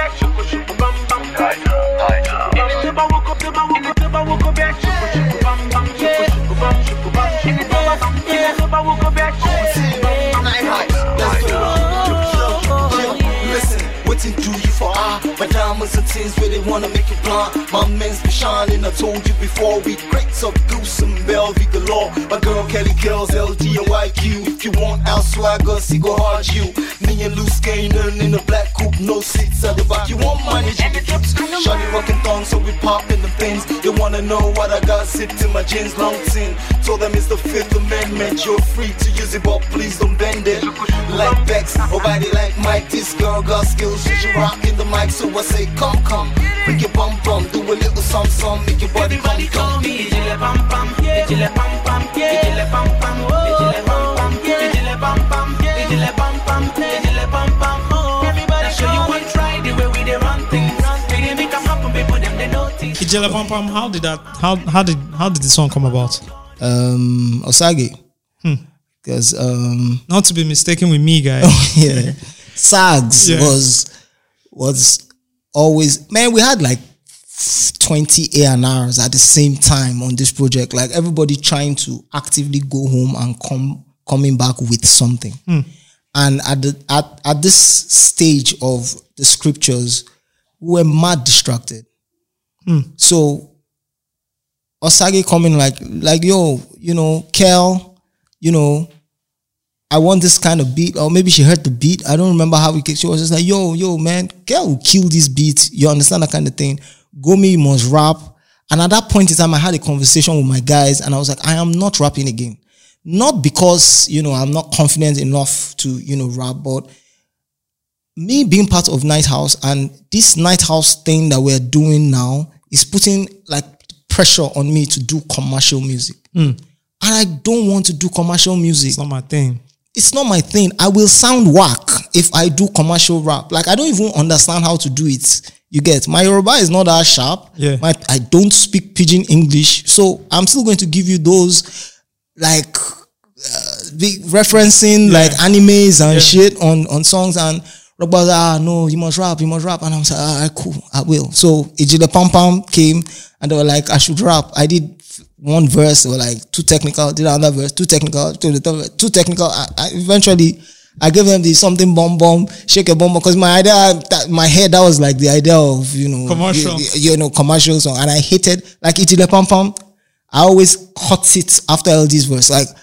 All right, so that's Itile Pom Pam, man. Moving on to the next one because Itile Pam Pam is a song, and then we sent it to eLDee. Hmm. We sent the beat to eLDee, and we're like, you know, Was YQ's verse on it already? no. We sent the beat to eLDee and we're like, yeah, we're trying to do a song and everything. And, and it was like, okay, I like it.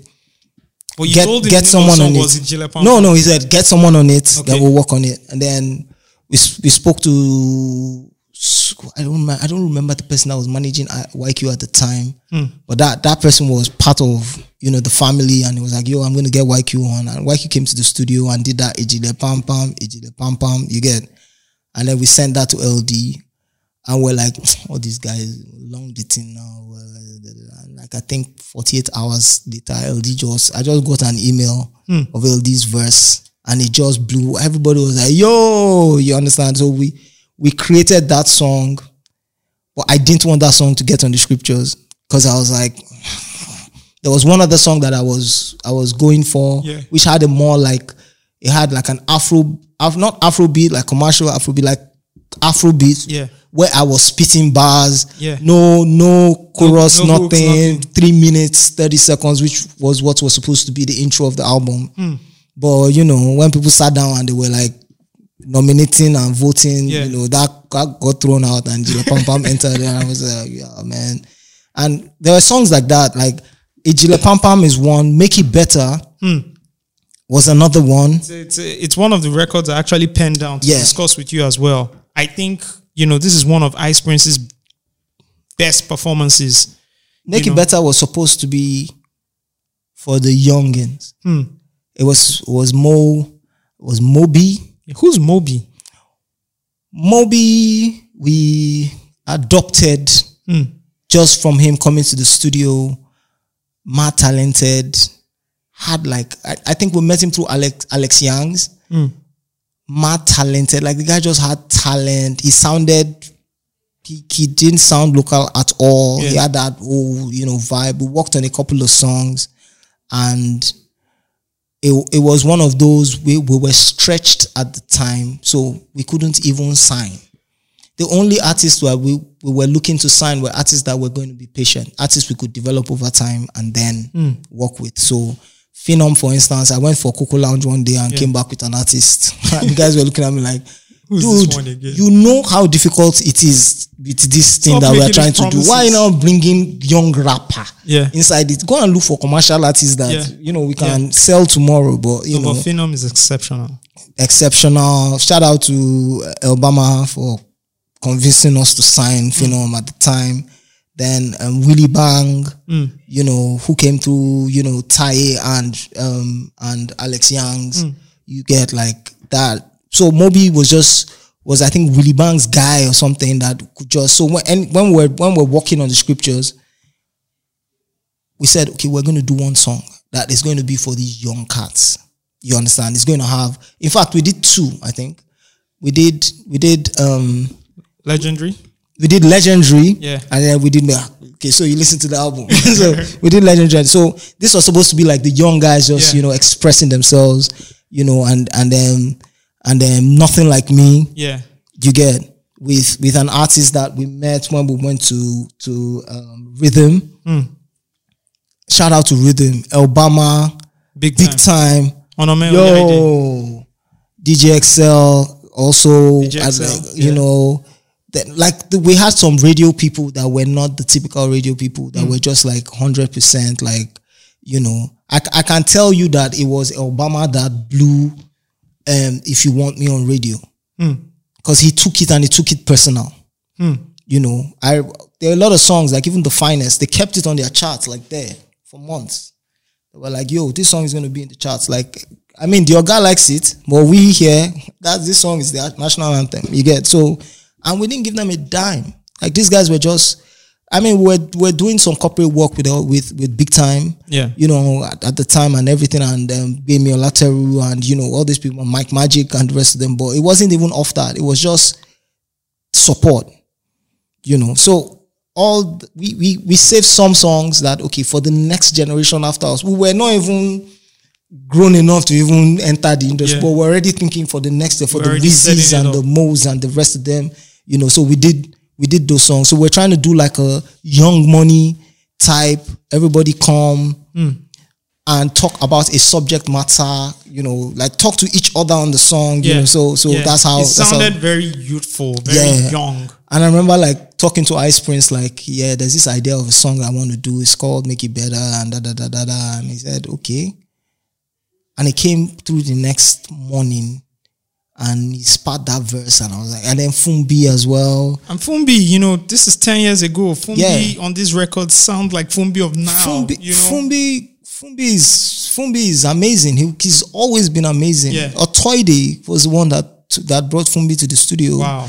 And then he was like, "Yo, I want, I want to work with this guy." So I think we worked on a couple of songs and everything at the time. You get, and and another thing is, most people, this is Knighthouse 2010, Hmm.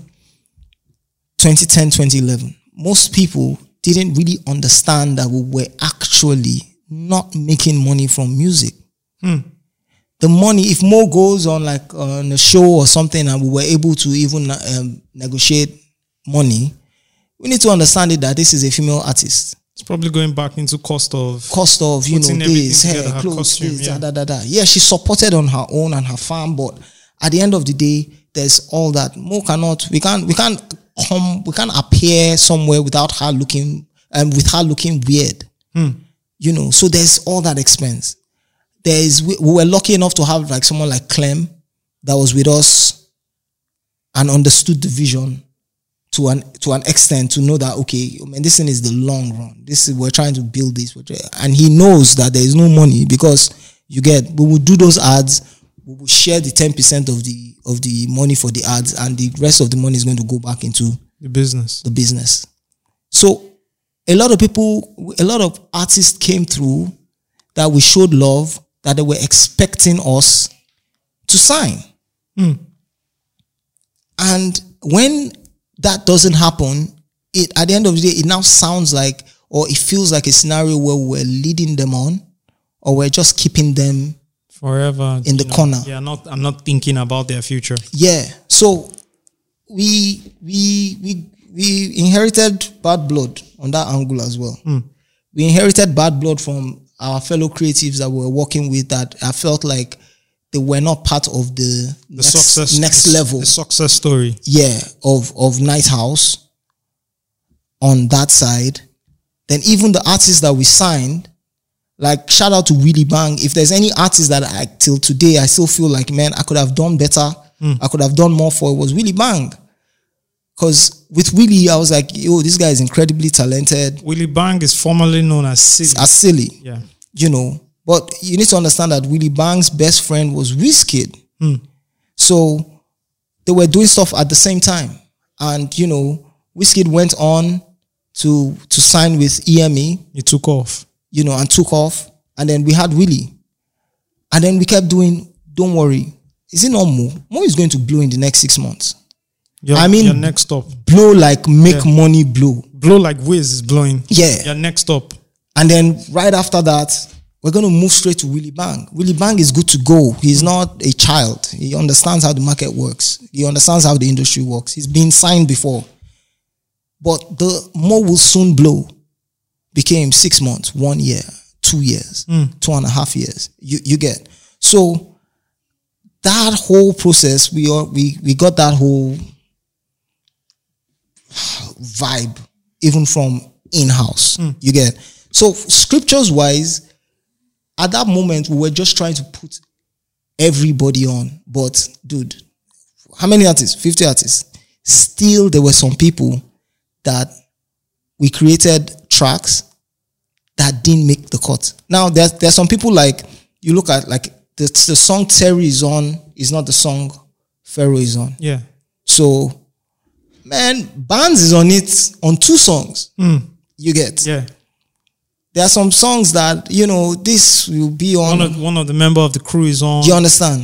Jesse's on on line with Cartier and Da Grin. Do you get MI has an interlude all to himself. all to himself? Has purple. Sinzua has a song all to himself, Yeah. and then he was on the biggest song.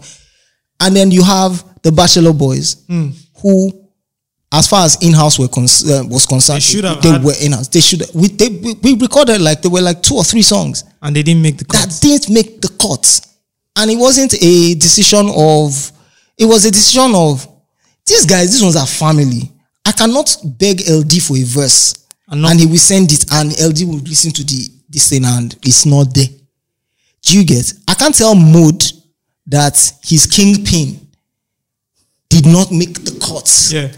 You understand? But I can say loose. We are here. We are alive. We will forever collaborate. We'll do I, it again. I remember we had a very tense conversation hmm. with Loose. And you know, Loose speaks his mind. Yeah. I was like, yo, you fucked up. Yeah. You did this, blah, blah, blah. And I was like, dude, that- I this it's the industry. This shit came and poisoned everything. Like, it's the scriptures. Like, we were doing the scriptures like volume one. For, I mean, for crying out loud, it's just volume one. you understand? Like, There's a second and a third that's yeah. coming. and to me. I'm like, we are talking like as if you will go and join another crew somewhere and we will not, we will stop seeing or stop talking or stop, you understand? yeah. That happened. Hmm. There were a lot of people that I was like, be patient, calm down. You understand? Like, relax. We were, we are trying to do, yo, we fucked up with our bag. Now we now need, it's not even about whether more, we're just trying to prove a point. We need to make money. So we need to make these artists work. The ones that we have signed already, we need to actually figure out how to make them work. Yeah. So even the release of the scriptures, a lot of these 40 artists that when we were releasing it, we wanted to do it different. Hmm. So we're like, you know, I remember not just okay at the time, just launched a streaming app. And the moment we saw it, we're like, that's it. That's another another way to show that we're Yeah. we're different. They were selling albums on the platform. And we're supposed to get release forms. Hmm. So we started talking to lab- the artists Yeah. that were like, oh yeah, yeah, love, yeah, da, da, And da. it became- started telling us to talk to labels. So we started having conversations with labels that had been watching us misbehave all these years. with the artists. so some of them started dulling us, and some of them started straight out sending us to lawyers and all of that. So you Um, we technically didn't even have we didn't even have contracts for our artists. You are now sending us contracts. What what contracts? We don't even have expense book. They're sending us contracts. So it was it was demoralizing. We felt alone. We felt like I mean there's some there's some people that it was justified the way they they looked at it like man, the love um, we're feeling here is different now. These guys are a label.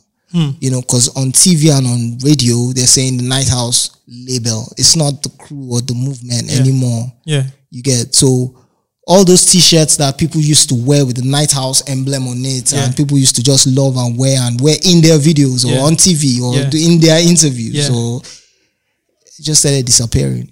Hmm. We we all of a sudden it seemed like we were the ones we're the only ones rocking those things. Hmm. You know, which was a sign. And then people kind of stopped coming. You know. And it wasn't cause of, you know, there is no love or any it's love, but now it's professional love. You know, it's the love that the CEO of uh, the the MD of GTB and the MD of you, you understand? Yeah. The Zenith will sit down and give themselves love, But but business.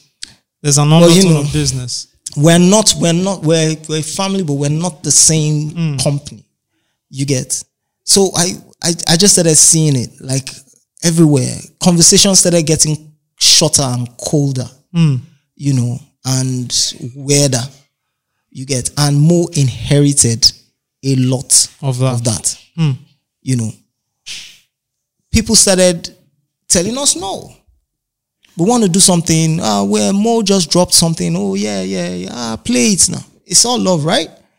And then there's that. What you got for me? My my Oga said you guys need to come and feel formal. You you get like we started getting like weird weird vibes from everywhere. So Yeah. we're just like, man, it's not even about putting out the scriptures to make money. We didn't care about making money off the scriptures. Even till today, we don't care about making money off the scriptures. We wanted to create something. We had we had almost created it. We didn't want to create Script Scriptures Volume 1 hosted by Othello or whatever.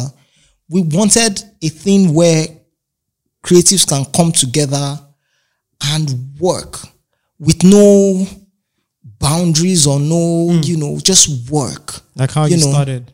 Like how we started without having to worry about who performed.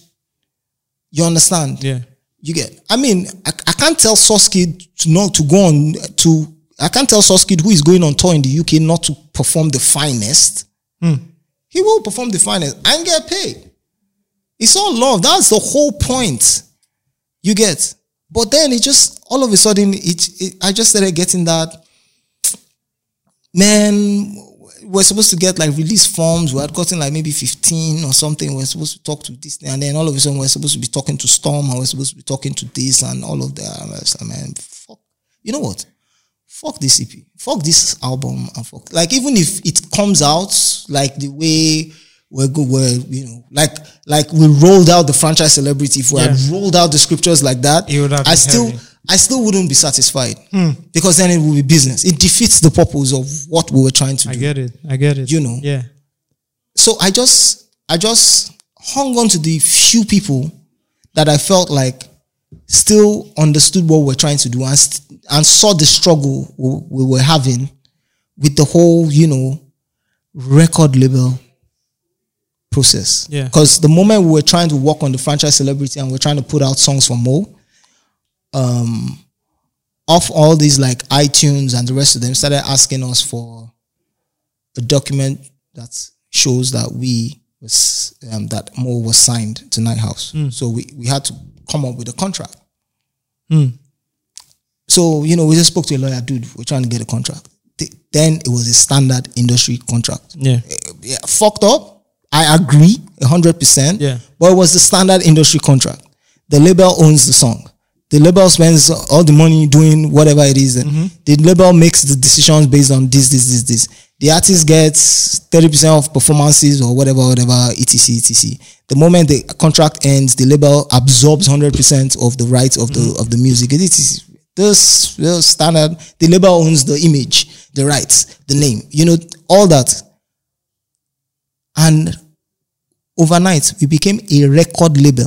Like forgets all this history, forget all the the things, all the ideas and all the the history and the the the feel of the Knighthouse Studio 51 and the people that came together and show us showed us love and we showed love too and we became a label. We became an organization.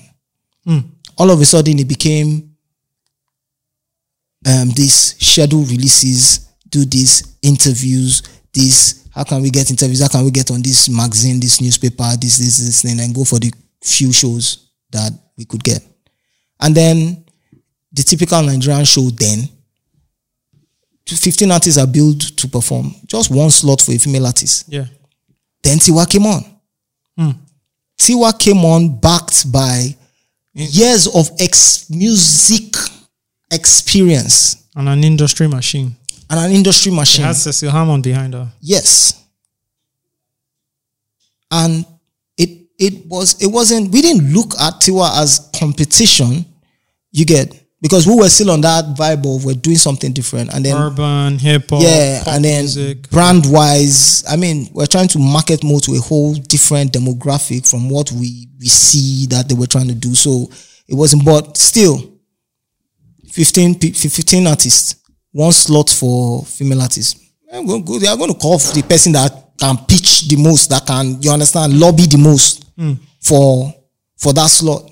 So it wasn't like we're getting big shows or we're getting money or anything. The few, the small money we we were getting, we're just trying to make it go round.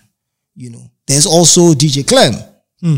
who at this point wasn't getting paid for all that work. No split sheets, no no any no royalties off, you know, production. Did, did, did, did, did. I mean, it's not even selling. It's not selling. I mean, like if you go on like iTunes and all of them out, look at the numbers. Look at the numbers of even the the projects that we put out as like our artists. Yeah. You understand? Up until today, like complete, if we add all the artists together and all the streams and all the singles that we put out and everything, I don't think we made 2.5 million naira. How much did we shoot the finest? How much? Did, sorry, finest is ours, right? How much did we shoot? If you want me, um, Komaro, um, see me. How much did we shoot? Um, um, Phenom stuff. Yeah. Phenom's two singles. Yeah. You get talking of the producers we worked with, clothing, dress, movement. You you get like the normal. Do you think? Do you think Knighthouse came too early? Because you Wait. didn't, you didn't you didn't hit the streaming era. and You didn't hit the that, that that era where Nigerian music took off. You know, Too early. 211, 212, 213. We were five years too early. Hmm. We were five years too early. If we had entered at 2015, yeah. yo, hmm. I think the industry, what we were trying to do You were aware was something that we we had seen in the American music industry. We had noticed that, you know, how would how was DJ Clue hmm. able to feature all these artists or DJ Khaled. or DJ Khaled? How how how was Puffy doing it? Puffy hmm. was not making beats. You get how was Puffy doing it? Puffy Puffy was good at bringing artists together and working on the project. How was this other person doing it? That was the that was what we were looking at, and they were making mistakes and they were fixing their mistakes. But as they fixed the, the, the mistakes, we would look at the solution and be like, oh yeah, that's it. So we're going to run with that model. But then the Nigerian music industry was not was not ready. Nigerian music industry was not ready for collaboration. Hmm. I mean, right now, like I'm, I'm, I'll consult for labels and stuff, and I'll, I'll A&R on some artists you get, and I'll see like five artists in the studio. All of them are working, producer, everybody working. Nobody's talking about money. At the end of the thing, when the, the track comes out, you open Audiomack and you see the five names there, produced by. You click on the producer's name, see his body of work. Click on. You understand? Everything is there. Everything is connected. Everybody's getting paid. Everybody's sharing money like without any uncomfortable conversation Yeah. or without talk to my label. Yeah. Or you understand? And then we didn't know how big we were. We didn't know. Hmm. We cause I mean, I was sending um, you My- guys emails. my email my my email was a mess. Artists sending now imagine if like you just did a two million naira ad and you you pocketed 50k and you're sitting down there like yo man this artist p man how am i going to do that? and then you open it and people are like sign me sign me sign me sign me so you're, just like man i stopped depressing myself by listening to the songs because i would listen i'll hear something i'll be like ah this is really good. yo, can you come to the studio? You get. There were a lot of artists then that I, I was like, man, I'll we'll figure it out. Let let him come. We, we shall find a way. I mean, when Miss EA, you understand, came back, we worked on an album. Ike Orizu will testify. We worked on an album. Hmm. That album was Simi seven years earlier. Hmm. Like the Simi sound now, yeah. seven years earlier Wow. it was Asha. Like that album was mental. Aisha has one of the most enchanting voices. Like I'm, I'm not. I'm using enchanting. You get Let's play Hate. Hate. iLLbliss, Othello, and Aisha. Breaking bags, now I break narrow packs with my thoroughbreds. Drink a toast to the glamour life, it's something nice. Something light, skin and pretty, we're living large and fantastic. Superstars making big moves like Black Magic. While haters beefing us tight, they can suck a pipe. I'm busy in the lab, cooking something nice, something light. Old bliss rapping on the Knighthouse. Beat, put the lights out, let the riot start on the streets. Pray and pray that I fall. Cause when the police in the system, boys no fit at all, no. Orí bẹ́mi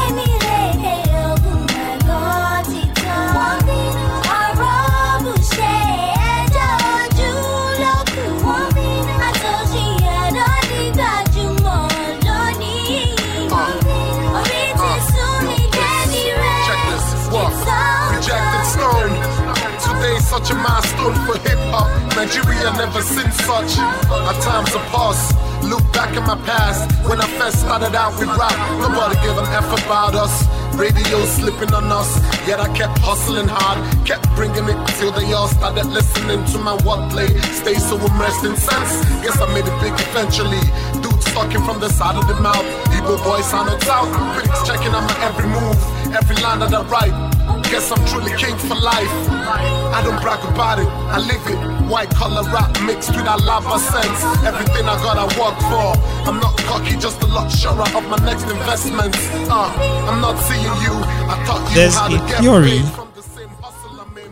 that Mo'Cheddah sound is built off Miss EA. They sound very similar, right? And so there was this rumor going around, and I want you to clear it now that Miss EA was probably even writing some some of those stuff. No. His ear didn't write one single line. And we didn't hear of, we we never heard of Miss EA until this song we played because this was the first time we're like, Yeah. who's this? So we thought it was Mo'Cheddah. Then we look at the track listing and it says Aisha. Yeah. You know, and we're like, who's this? Then that theory started to float around. The thing is, um, there's a particular way that I engineer. Hmm. That that's part of what I'm saying with like you know with with like working on songs and that, that being that confusion even in house. Hmm. There's a particular way that I engineer and I mix songs and learn remaster songs that has a similar vibe. If I remember Fifi, Yeah, Fifi. there was a song that we worked on. I think DJ Clem produced it, and she, she took the song to radio. And I remember the OAP uh, calling me. I think it was Sensei Uche calling me, and he was like, "Yo, I played a song now from an artist. Did you guys sign a female artist?" I said, "No." I played a song now, and from the first, from the first eight seconds, from the first 15, 20 seconds, I knew you guys produced it. And when the song ended, I heard Knighthouse, Night House. I, I knew it because there was a particular way. We, we had a way where we would we would layer the beats and then the vocals and EQ the vocals Yeah. and the rest of them. And then we would even tell the artist to voice. Hmm. So the two the, the two artists that we had then, the, the female artists that we had then to that we worked with like at length was Ian Mo. Hmm. So Iya is a fantastic writer. Yeah. You get Yeah, she's amazing. she's an amazing She's, writer. she's one of the most amazing songwriters but met. her voice Yeah. is is enchanting. That's that's the that's the word that that I can I can use. Now, when Iye writes, we try and pop it up. Hmm. You get because she's she writes from that whole Yoruba. You, you understand? Yeah, so we try and pop it up. Yeah. When we do songs for Mo, Yeah. we try and street it up. Hmm. So there was that that balance Yeah. you you need to understand that when Mo most popping era, Yeah. Aisha wasn't around. Exactly. You know, from from your timeline now, Yeah. just figuring it out. She was never around. Iye left before the finest Hmm. and joined us after Mo left. after right before Mo left or after Mo left. Interesting. So if you pick a song like um the song with Phenom, Shukubambam, Yeah.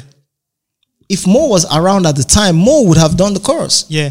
Yeah. You get? Yeah. It would have been a different chorus. Hmm. Because we we all wrote when it was most time. Aisha's time is editing. Is Madam, ah, are you a ritualist? Calm down. Let's- Let's, let's- try and let's pop it up. it up, yeah. You get. So I remember a, the competition that we did.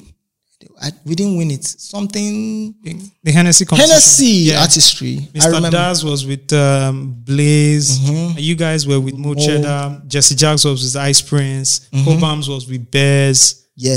Who else? I think that was a bunch it. of people Yeah. who were like runner up. So the finals was um, Lupi versus Knighthouse.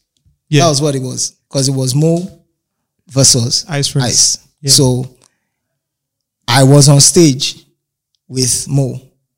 You get, and I think Larry or Wavy, I don't remember who was on stage. So we were like backing out, hyping and everything. And then, you know, Jesse was on with Ice and the rest of them. And I remember when we were performing, I looked into the crowd and Aisha was there. But she was with the Choc Boys. Yeah. So she was looking. And I remember like after and then when um, them Ice came on, she was like jumping and everything. And I was like, "Oh, man, life is funny. You get that? Hmm. Then I was like, wow, that's that's just weird. So she had left at the time. And if you look at the timeline of Hennessy artistry, Yeah. that was pre a lot of things. Pray a lot. Yeah. Yeah. all down to see me. Hmm. After then was when we picked up, was when Aisha came back and Yeah. then we're like, okay, let's work on stuff. Did the record with Phenom and all that. Yeah. Yeah. So Aisha never wrote for Mo. Hmm. In fact, we were only comfortable when we wrote with Mo. It wasn't like I would not even allow an outsider write. For, I was that protective of Mo. Hmm. So that, that that definitely didn't happen. But I remember the album we worked on with with Miss EA, and you know we, we had done we did a couple of listenings at Ike's place. You know it was you know ready to go out. We had some amazing songs, and then life life happened. Life happened. You know, talking about Mo'Cheddah, she's like on I think um about six records on this on Mm-hmm. this, you know, um volume one of street scriptures. And every performance is outstanding. Yeah.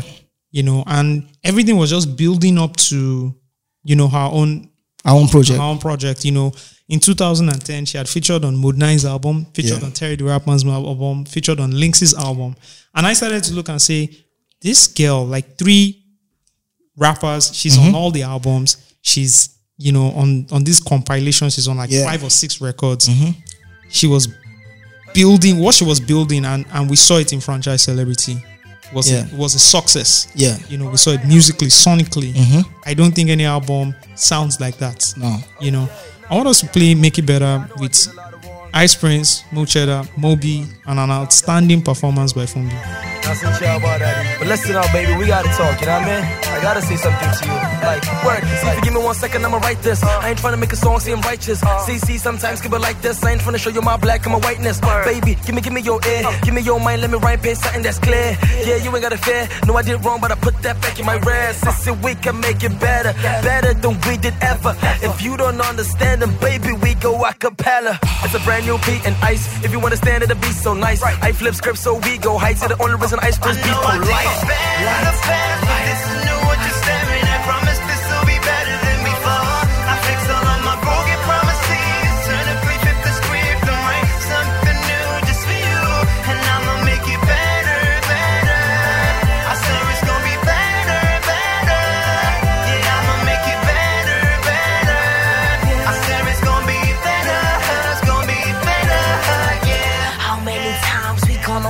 Gonna play out this mind games? Come too far from where we are. Back at one, there's nothing changed. You promised the colors of rainbow bright, no brighter than shiny diamonds, rubies, clear cut ice. See, see, see, see, we can make it better for ice and more cheddar. If you don't hear me now, maybe I should slow it down. Peep this, I ain't gonna hold you down. If you wanna fly, then take that flight, take that flight. G5 baby, part of the game. I'll be alright.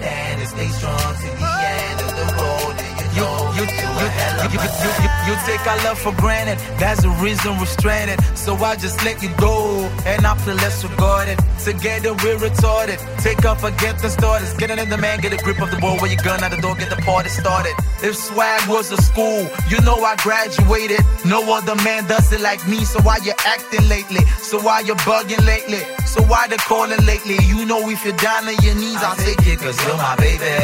We fight this, me no ice heights around. Write this. We can't just end up like this. Come close, let's sip this last Chris. My last wish, no last diss. You know how much I like this. Put your hands on your toe, we can take it back home. You know how much I, smack this.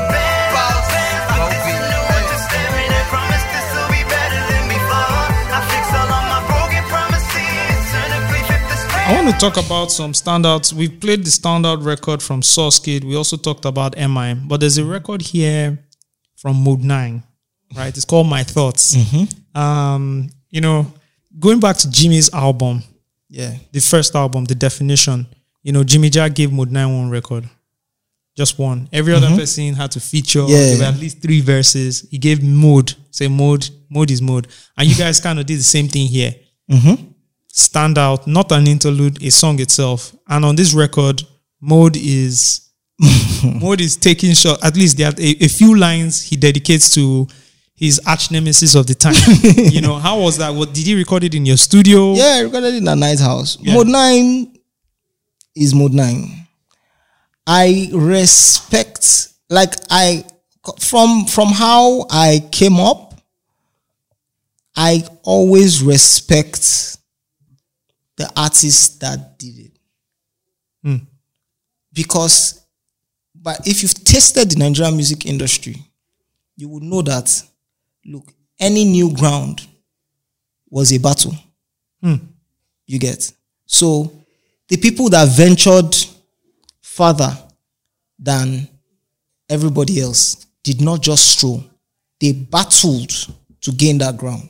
Hmm. So the conversations of um, this person didn't pave the way or this person didn't there's some that thing does not fit into my novel because man just just even streaming. We look at streaming like yeah streaming all they do is streaming. They, the, the people that that forced that thing in s- they fought a battle. Alaba wasn't sitting crossing their legs Hmm. waiting for you to come and you know they fought a battle. So with someone like mode mode is an artist mode is a rap artist that had commercial success one of the very few that had like confirmed unarguable no debate mm-hmm. success mode would do songs with two face mode would do you, you understand like mode was mode was doing it Yeah. way before everybody else. Now, just because you can approach a commercial, a commercially successful pop or Afro artist and explain that I'm a rapper, I want to do a song, and the artist will ag- agree to do it, is because they've seen styling Hmm. and they understand how it works. So they're like, all right, cool. Can you rap like Modenine? Because me, I can sing like Two Face, or maybe we're not yet on that level, but I, I can. I That- understand That, was a pathway that was made. that was made. And I don't even think like Mo just hit Two Face up like, come and do this song. And Two Face was like, ah, cool, I'm there. You get maybe it was Jimmy Jada pulled that whole stunt. Like, oh, or so you get like when I met Mode, I was I I respected myself. Not not because of anything, but like we were hot that time now. We're like Knighthouse now, Yeah. you get. But I met Mode and I wasn't it wasn't a case of going outside to see the whip that he pulled off, pulled. You, you understand, or whether he can, or asking him if he can do this or do that. I met Mode like this is Modenine. Like I'm, I'm not standing in front of all these dudes. This is Modenine. Hmm. I'm having a conversation with Modenine. Like I mean, he was at our studio like yo, I want to feature Mo. I want to do this. I want to, you understand? I want to walk. I want, what's up with this Knighthouse now? All these people, everybody's talking night. You understand? Like, I want to see, I want to see what you guys are. Hmm. I, I want to see if you are for real. Like, if you are real creatives, you get. But I was having a conversation like, this is Modenine. You get. There was no, there was no, there was nothing. I, I, how would I sit in front of Modenine and be trying to make myself heard or seen? Hmm. It's not even about whether he drops an album now or last time he dropped an album or just off being successful at what he was doing at the time that he was doing it. Yeah. Dude, that guy is a legend. Like straight legend. Like, and it pains me every time I see people like having who is better conversations. Hmm. Like fuck it, let's leave Modenine. Just, just, just leave him somewhere. Leave Modenine. Have the conversation with every other person. Just leave mode. Leave mode. Let's leave mode and let's leave Weird MC. Hmm. Let's leave those people. Then we can be having conversations about how you know all these things are going on. You get it's the same. Like I was in studio, I worked with a song with Weird MC. Hmm. Like I took pictures. I don't take pictures. You get like I took pictures because I was like, I want to remember this moment. Like I worked with Weird MC. Like Weird MC is asking me if if the verse works. Hmm. Like I am I I am I am the shit. And nobody can take this away. And I can't tweet it. You get nobody can pay me for it. Like it's it's my memory, you get, and it's what makes me confident with, with the shit that I do. Like I worked with Weird MC. What are you people talking about? I worked with Mode. You get like those guys. So when Mode was even like, oh yeah, we want to work on where do you want to say Mode? Listen to these 500 beats. Pick whatever works for you. Hmm. We had a, a friend that was wasn't a friend like family that was part of you know the Knighthouse round nights that Yeah. time. His name was Ade Yeah. And he he went to the UK and you know he he became part of um, Amy Winehouse. Hmm. You know, like how they do in the UK. Amy Winehouse was A band. an artist, but it's Yeah, a a band. band, So like- Ade like was Shadi. yeah, yeah. Ade was like Ade was doing amazing these things at the time, and we were trying to look for how we're going to pair him up. Hmm. And it was only Modenine. We're like, fam, Modenine. So we try to, you know, give him the idea like there's this guy called Ade, he's da da da, he's, he's you know, let you guys should work on something, blah blah blah blah. Mode said, okay. Mode went and brought a verse. and I heard the verse and I was like, oh my god.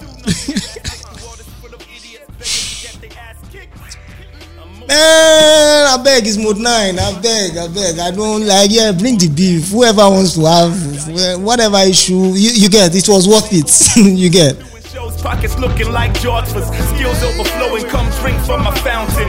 He said I'm broke, but he's broke back mountain. One track got the referee counting. TKO, I hit him with the death blow. Now his chick wanna get me for the glow though. Spit for my eyes. Still no fit blind me. Why you no try?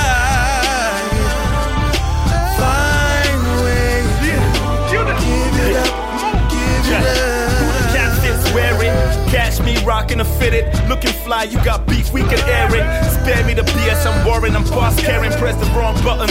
Danger, my temper's flaring. One rapper try to step to me, huffing and puffing, he bluffing. Looking weaker than Miss Muffin. Our relationship is tennis. Love means nothing. My hot bars got him bugging off the fever flow. You prima donnas and you divas know your oyster level's low. So quit trying to F with the pro. Collabo between me and you.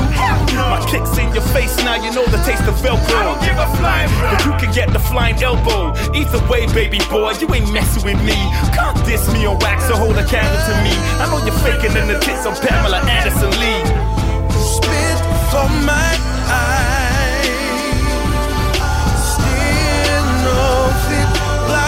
If you preserve these stories, these people will be able to understand that it's not about the music sounding old. You're you that you are the whiskey one day is going to sound old. We're going to listen like listen to Holla at Your Boy. That song is old. Yeah. Whiskey isn't going to perform Holla at Your Boy. Produced by If you- House. Yeah, if you give him, if you give him, That's his first single. yeah, if you give him a 50 song set, Yeah. he won't perform Holla at Your Boy. It's an old song. Yeah. But you can't touch Wheezy now. You get. Mm. So, you know, it's very like that. So it's it's it's it's it's so with, with mode like man, the mode do the track, that's it, cool. Boss, thank you. This thing is going on the scriptures. It was the first peak.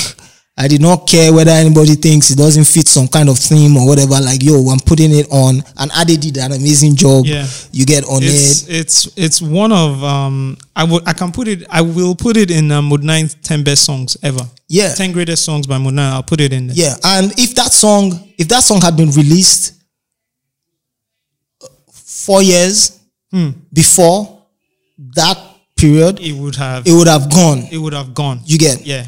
But around that time, This is when Modenine was putting out Da Vinci Mode. This was like Mhm. his third or fourth album. He had Yeah. started entering his graceful years. yeah, Yeah. he was he was already like Mode was already on his fuck the industry Yeah. stance Yeah. at that time. Yeah. was already on on a he had gotten to the point where he he realized that the industry wasn't run by creatives. So Yeah. you can't get you cannot get the respect that you deserve as a creative Hmm.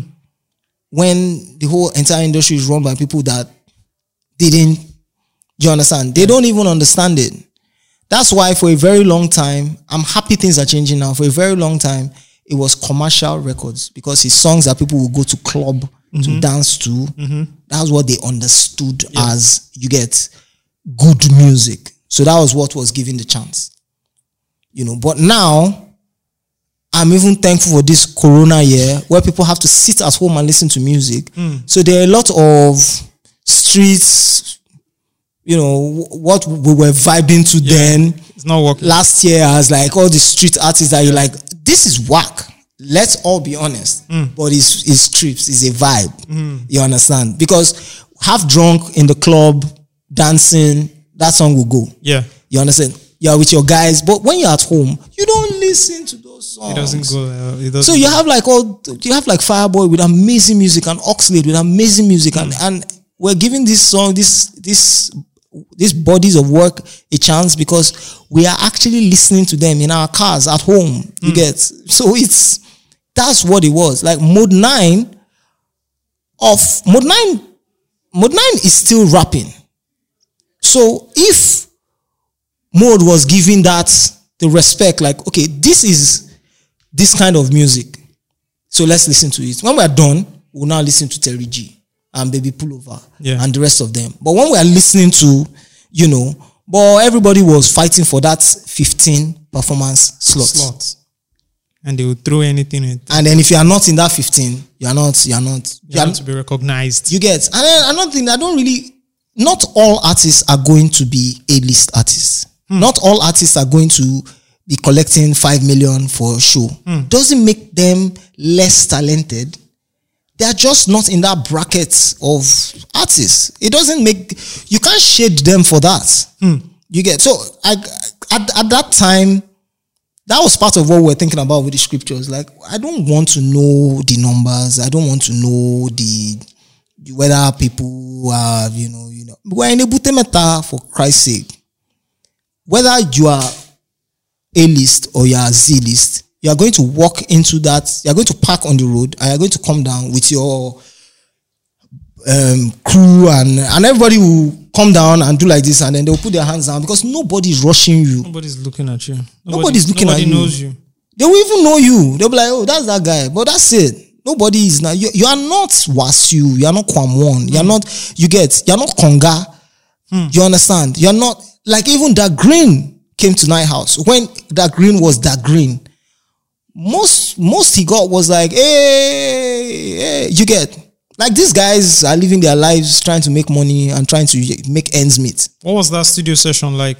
With that Um, green? Yeah, Lime. Lime. Cartier was, I mean, he had dropped the album. Yeah. Yeah. Swagger was buzzing. Jesse Jagz and Da Grin. It's a very. We recorded the a- Swagger. It's wow. We recorded. I recorded the What Swagger. And the I remix? engineered it. I mixed it. Yeah, the remix. That had Terry. I had Terry and Gino and Gino Eva. and Eva. We were in the video. Hmm. So it it was um the guy that was pushing him at the time. You know, reached out to us like, yo, let's let's collaborate, let's do stuff. And he came to the studio and we're working on Owati Swagger. And you get, and even then when they were talking about who to put on, we put our people on Terry. Hmm. Terry, oh, Terry is going to jump on this thing. What? Eva was around the time. uh, you understand because more or less like who are the people that we can collaborate with Mm. that will get get us out there Yeah. so i don't even I, I, who made the beats i don't remember who made the beats i think it was ray slick or some i don't I think it remember was Jay Slick. Uh, jay yeah, slick yeah. or someone but you know they just brought the data to us like okay let's work on it and we did it you get For Lime, you have Cartier, you have Jesse Jagz, you have Da Grin. Yeah. It is a very weird yeah combination. we um Jesse Jagz is an eclectic artist. Hmm. Jesse Jagz has a sound, and it's always been like that. Always from time. I remember having conversations, and I'm like, "Yo, Ice Prince is my best loopy Hmm. or my best Choc boy," because I could understand Ice. Yeah. Ice, there was a point in time I, I would argue that Ice would spit better than M. But it's MI. MI had content. So MI, MI would think. You get MI will force you to think. So he always had that edge. But when it comes to like spitting bars, I mean not on the record. I mean in the studio, like where we're all, Yeah. you know, everything. Ice, Ice Prince was a monster. But Jesse was always that, like, man, just trying to understand his vibe. So his inclusion in the scriptures had to be different. It had to, we're looking at like, how do we, how do we, how do we, how do we understand, how do we put this guy on the record that will sound like his home? You get, it's, it's his shit. How, how will he own it? I mean, we can put him on all those like hip hop type things and Jesse Jagz will rap Yeah. but we were looking for. So when we got when we got the beat for Lime, Yeah. and I think Da Grin, Jesse produced it. Yeah, Da Grin jumped on it, Hmm. and we're like, okay, so who are the other people? Obviously, Jesse had to produce because that was the only person we felt like would understand Jesse Jagz. you get so we- we're like, okay, Da Grin on it, and then he was on it. I think Jesse even did his verse last because maybe I think he just wanted to produce or something. But then we're like, yo, Jesse, jump on it. And I liked the song because it was edgy. It was very edgy. I lost I lost a hard drive with like 15 songs we are working with Da Grin. What? Yep. What? I lost that hard drive. It crashed. The only thing that survived that hard drive, that, that survived that period, was the chorus that he did. So we also put that on Mo's album. Let's listen to let's listen to that. Yes, sir, this a mix of pleasure. Sorry to disrespect your watch, Cardi impress you. Cause I'm about to apply the pressure. And all of you efforts when lyrical meshes infect you. Jesus Christ, I'm tight on mics, I'ma bless you. We can get it on like a light switch. Yes, it's night, just flow tight like vice grips. Hey, I won't say I'm the nicest, but I know I'm one of the tightest rappers you ever heard in your life, bitch. So price this, the flow worse in billions. Been Latin and rapping, knocked down the building, so feel them. So how you feeling? I drive insane like cocaine or cook coke. Or feeling high, we sorta like some good smoke. Pass the weed, let me ash when these bastards. is matching. so abracadabra. Hocus pocus for you jokesters. àwa lẹnu gan ní gbòòrò ayé ìjọba tí ń bọ̀ kẹjọ kẹ fún wa láyé mo ń rap one clap mo dẹ̀ rhyme ẹ sọ fáwọn mcs ọ̀sán yàtọ̀ sí live àwa lẹnu gan ní gbòòrò ayé ìjọba tí ń bọ̀ kẹjọ kẹ fún wa láyé láyé mo ń rap one clap mo rhyme ẹ sọ fáwọn mcs ọ̀sán yàtọ̀ sí They talking Jesse this, Jesse that, Jesse Jag. They talking in lag, they talking about my swag. So when I see you swagging, then I laugh at you. You cannot know a product better than the manufacturer. When I came, I brought silence to the game. Swagger is my trademark, is licensed in my name. My swagger is tagged, a bagger, it's homegrown. The universal concerns like the ozone. And don't you even talk about my ability. Look at how I'm killing thee. Look how y'all feeling me. What I got is untouchable. When I'm spitting G, what you have is meant to be taken. It's like virginity. I don't brag, just tell it how it is. What can you give to a man who sells swag for a biz? Now anything I put my name on becomes legit, and anything I put my fingers on is a hit. Black. àwa lẹnu gan ní gbòòrò ayé tí ń bọ̀ kẹjọ kẹ fún wa láyé mo ń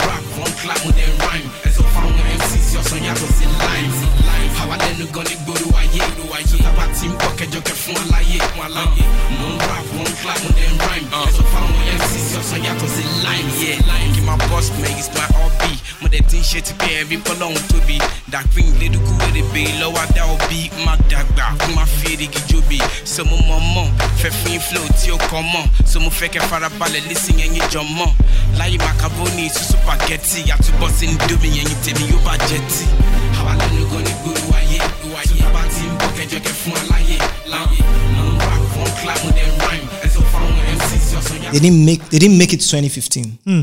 A lot of artists that didn't make it. Not not that they weren't good. It's or always a five year loop. And if you can pass that five that five Once year you do the first five, you're good.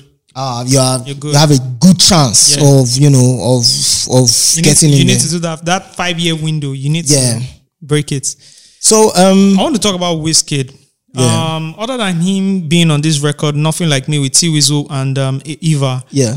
Um, you guys produced his first single, "Holla at Your Boy." Yeah. Um, and correction. Yeah. Because so that you know now I can I can I'm thinking now I'm like okay maybe it's good to explain these things Yeah. so that people don't take it personal. Hmm. Um Osagie sent me a song. I don't think it was called Holla Your Boy at the time. The song was produced by VD. Hmm. And she gave me the data that mm, it it was it had something, but it wasn't there. You know, so um we deconstructed the beat first. Yeah. Then we uh, we had this this idea of Wiz being Nigerian version of um what's the name of this young reggaeton type pop artist. Um ah what's the name of this boy? Anyway, your way to beautiful girl. Sean Kingston. Sean Kingston at the time. So that was our Knighthouse's own idea of of Wiz. Yeah. Because Wiz could do the commercial stuff Yeah. easily. But we just looked at like, man, this guy can do that because that's how we we, we were we were comparing ourselves to in, in our minds we were in the American music industry. So if, if we can't compete with what was going on at the time, then you know, so we're like, this this is this this boy can easily do this thing without, you know. So when we got the record, we first deconstructed the beats. DJ Clem sat down, did his thing, you know, rock back, influenced a lot of, you know, how it was sonically, you get. And then Wiz came to the studio and I remember it was like a night session and he had stuff he had writ- rewritten, you know, and reworked. And then, so more or less, was kind of like just trying to get him to deliver it in a in a more international pop sounding the, the parts that were supposed to sound very like you know like the verses Yeah. and everything and then trying to modify the beats to make it sound you get and the thing is that tag was never a producer tag Mm. people thought it was but it was never a producer tag Knighthouse. Yes, it was supposed to be a.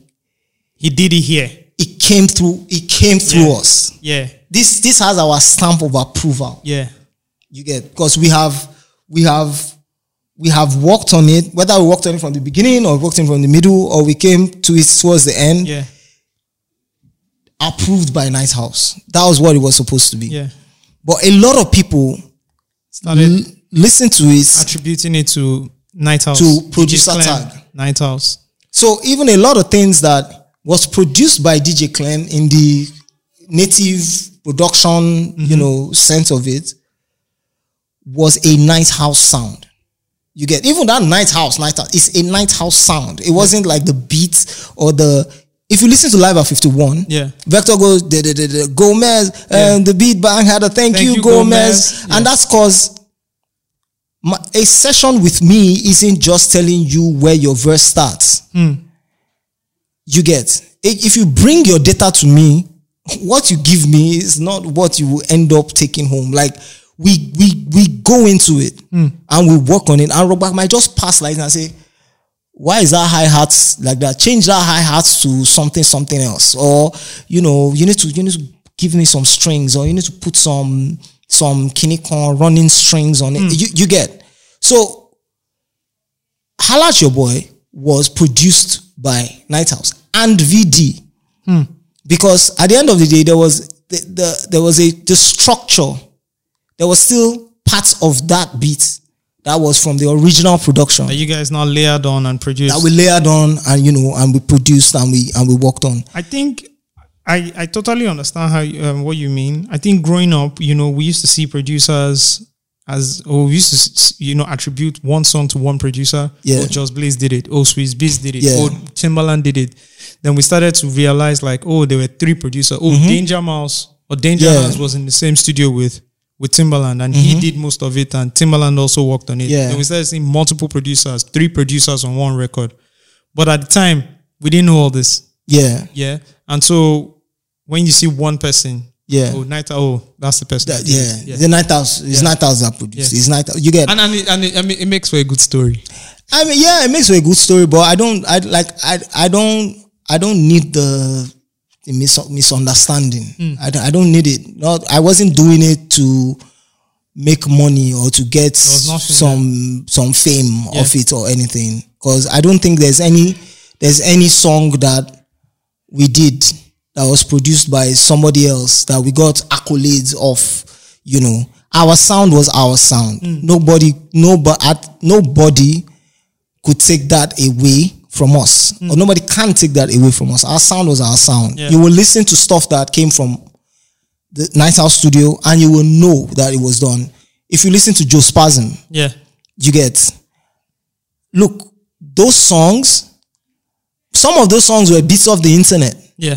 You get, but sonically, it it was it was us. Changed. You get it's it's there's there's a way, there's a feel, and there's that whole like just trying to push creative people from that eighty percent is good enough to that hundred percent is amazing. 110%. Yeah. So Wizkid was, you know, as you mentioned on the Joe Spazin mixtape, and I remember a story of, um, you know, Terry tha Rapman recording the out the mixtape in the studio. I'm, you know, Wizkid in the corner. This is little known Wizkid, you know, and and Terry looks at him and says, "Hey man, I want you to jump on the record," Yeah. and he's super excited, you Yeah. know, and you know.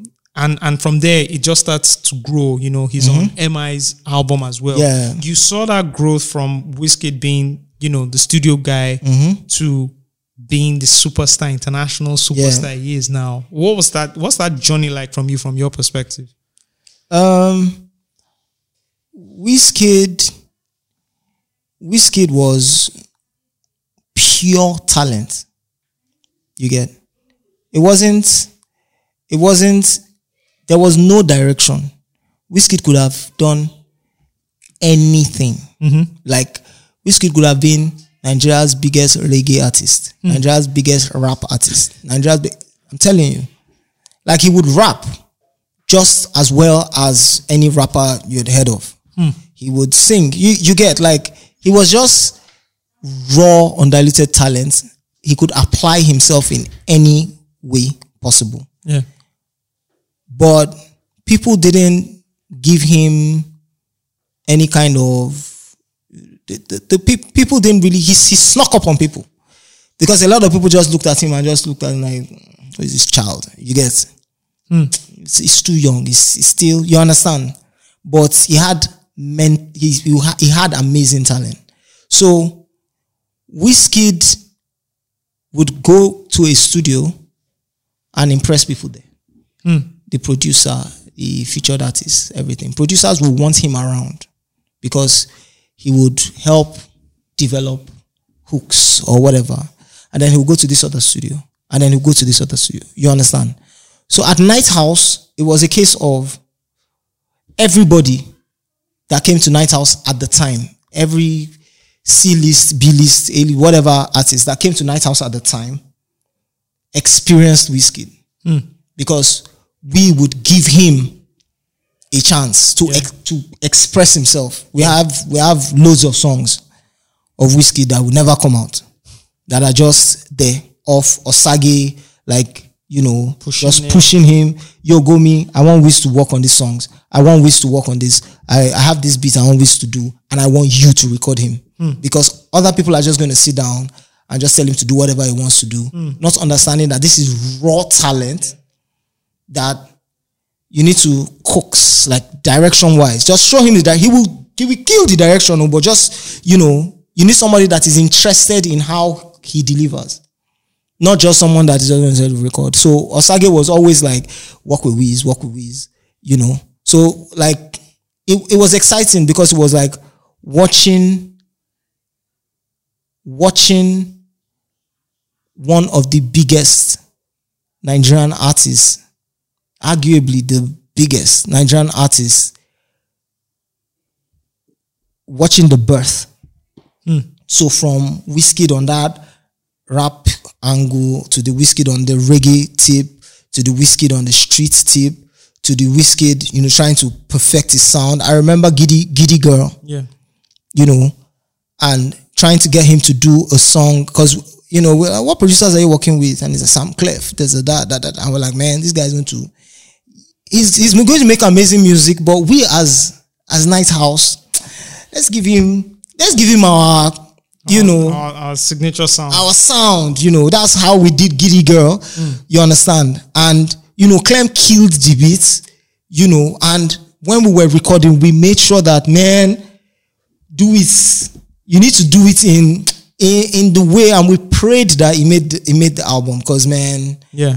like we didn't know because we were like, man, I don't think this is what these people are thinking to push. Yeah. You get, but we're we're we're happy he made the cut. Like. I was even more excited about Gidi Girl than Holla Your Boy because Holla Your Boy. See, we finished recording it this this night. I sent the cuts like the following night to Osagie. She called me the next morning that Banky loves it. Four or five days later, I heard it on the road. Hmm. Started- So I knew that this one started walking the record. this, this this is gone. This song is gone. Like ev- streets, it entered the streets. You get, and in a million years, we didn't think because we are thinking "Holla at your boy." We are thinking like it's we want that. Man, this guy sounds international. oh. This guy can actually, you know, this guy can actually do a song with Young Money and Yeah. it you understand. And then it entered the streets, and I was like, I was confused. So, you know, the only thing I can say about Wiz is Wiz has grace. Hmm. Because coming up, it wasn't like there was something he did that other artists didn't try to do. Whiskey wasn't going around trying to lick ass everywhere he went to. You get, I mean, he would network, but you know, rolling with them one day, rolling with them, you get like go with to the with them Mo'Hits Mavens, go with this person, still sit down with Banky and create music and everything. And Banky was very instrumental. I, like I heard Banky hmm. in that Wiz off that album. I heard Banky because having working with um, having worked with Wiz for so long, I heard Banky. When I heard the album in full, I Yeah. was like, okay, the Banky influence, like yeah, this this, this was it. Let's listen to Nothing Like Me, T Weasel, Whiskey, and Eva. Who is alone to be? Be ahead. You wanna know me? Ask about me on the street. My flow so sick, but it still wouldn't die. Test me, but it cry when it tried. Talk about me, they say the boy crazy. I ain't trying to confuse you, so I keep it easy. I heard a lot of dudes go bad and ugly. They could rap, they could rap, but they ain't nothing like me. They ain't nothing like me. Yeah, you must have heard a lot of dudes go bad and ugly. They could rap, they could rap, but they ain't nothing like me.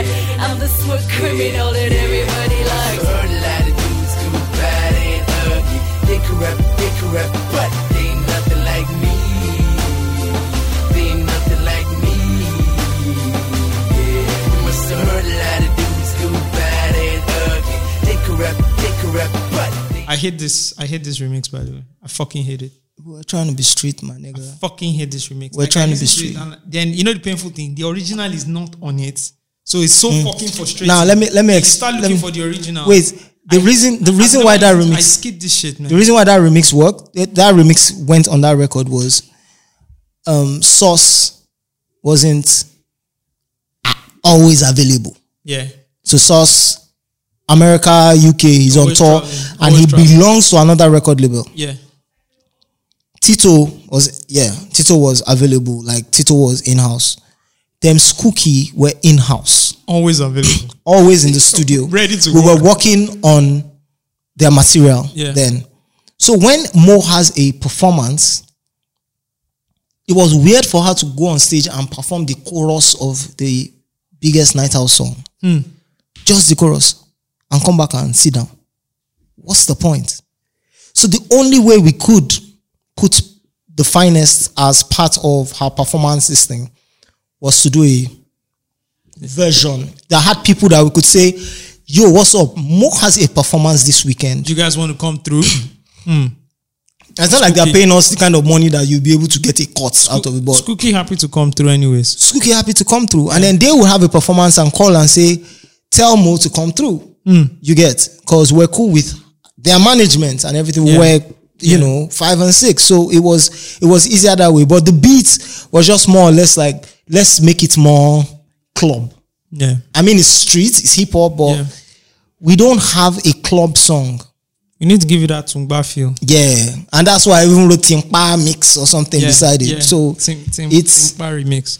it's a, a lot of the scriptures was was something that I I feel nobody nobody could have done and nobody will be able to replicate. I think the the the the, the only body of work that can rival this body of work DJ is Jimmy Jatt. Jimmy Jatt's The Definition. Yeah, but Jimmy Jatt the definition three years earlier. was a hit list of the biggest artists. Yeah. Yes. You get Yes. and then some people that were There were only maybe three people at the time that didn't make it. So Freestyle didn't make it. AQ didn't make it. Um, maybe just one more person. Every other person was on that album. Big. Yeah. Big. So you understand, like Jimmy Jatt, Jimmy Jatt. We, we looked at Jimmy Jatt and we're like, okay, yeah, we can, but we we we want a we want an album Hmm. of creatives. We want like you just come and say hi, ah, nice to meet you. What was something?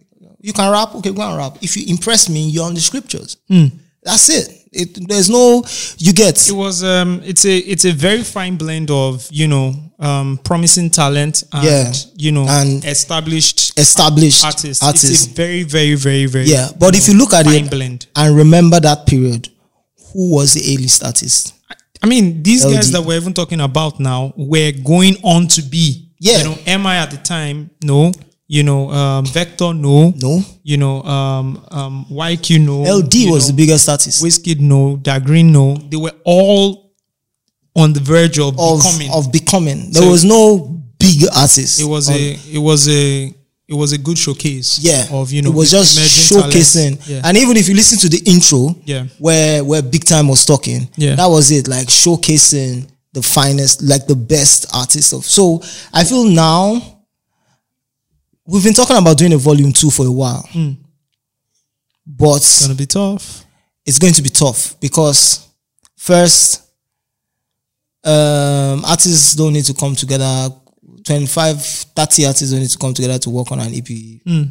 for them to get their shit heard Mm. so it has to be mon- it has to be like we're we're we're going to monetize this thing. We're going to make it a big deal. They need they need to see why they need to why it. Yeah. you know then we would now another thing is there's no point doing street scriptures volume two and put fireboy joe boy and all the them Mm. i mean some of them can go but we need to still do we need to you did. predict Yeah. we need to octopus that thing and Yeah. put people that we're looking at are going to be the next Just like artist just like you did for volume one. now are we are we still that i mean i personally i'm still connected you get but Rogba looks at money different now Hmm.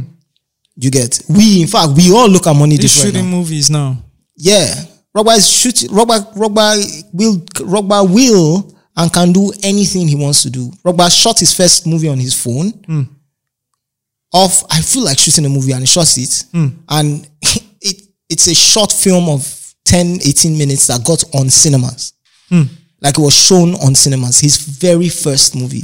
So right now man that dude is doing content. We're all doing content. We're doing content for tv we're doing content. We're just not putting Knighthouse all over. We're not doing Knighthouse night Yeah. house. All over somebody else's work. Yeah. so we're doing stuff. We've gone back to our corporate corporate angle we're doing stuff with with you know corporates and agencies and the rest of them we're an agency now Yeah. where we're handling accounts of brands and stuff now Yeah. you get Yeah. because right now we can't i can't sleep in the voice booth No, no more. i can't and larry is married with a kid Yeah. Rogba has two kids Yeah. i am married Yeah. and i am married to somebody that i can't exactly be lazy around because she's not lazy Very hard. you understand so she's not gonna she's not gonna come home with a million and say yo i i did for the three movies i did or for the two movies i did this is a million. You understand? And i'll sit down and say yes i made a million but i used 800k to do street promo for i can't do that. There's no long-term plan. There's no 10 15 year plan. Hmm.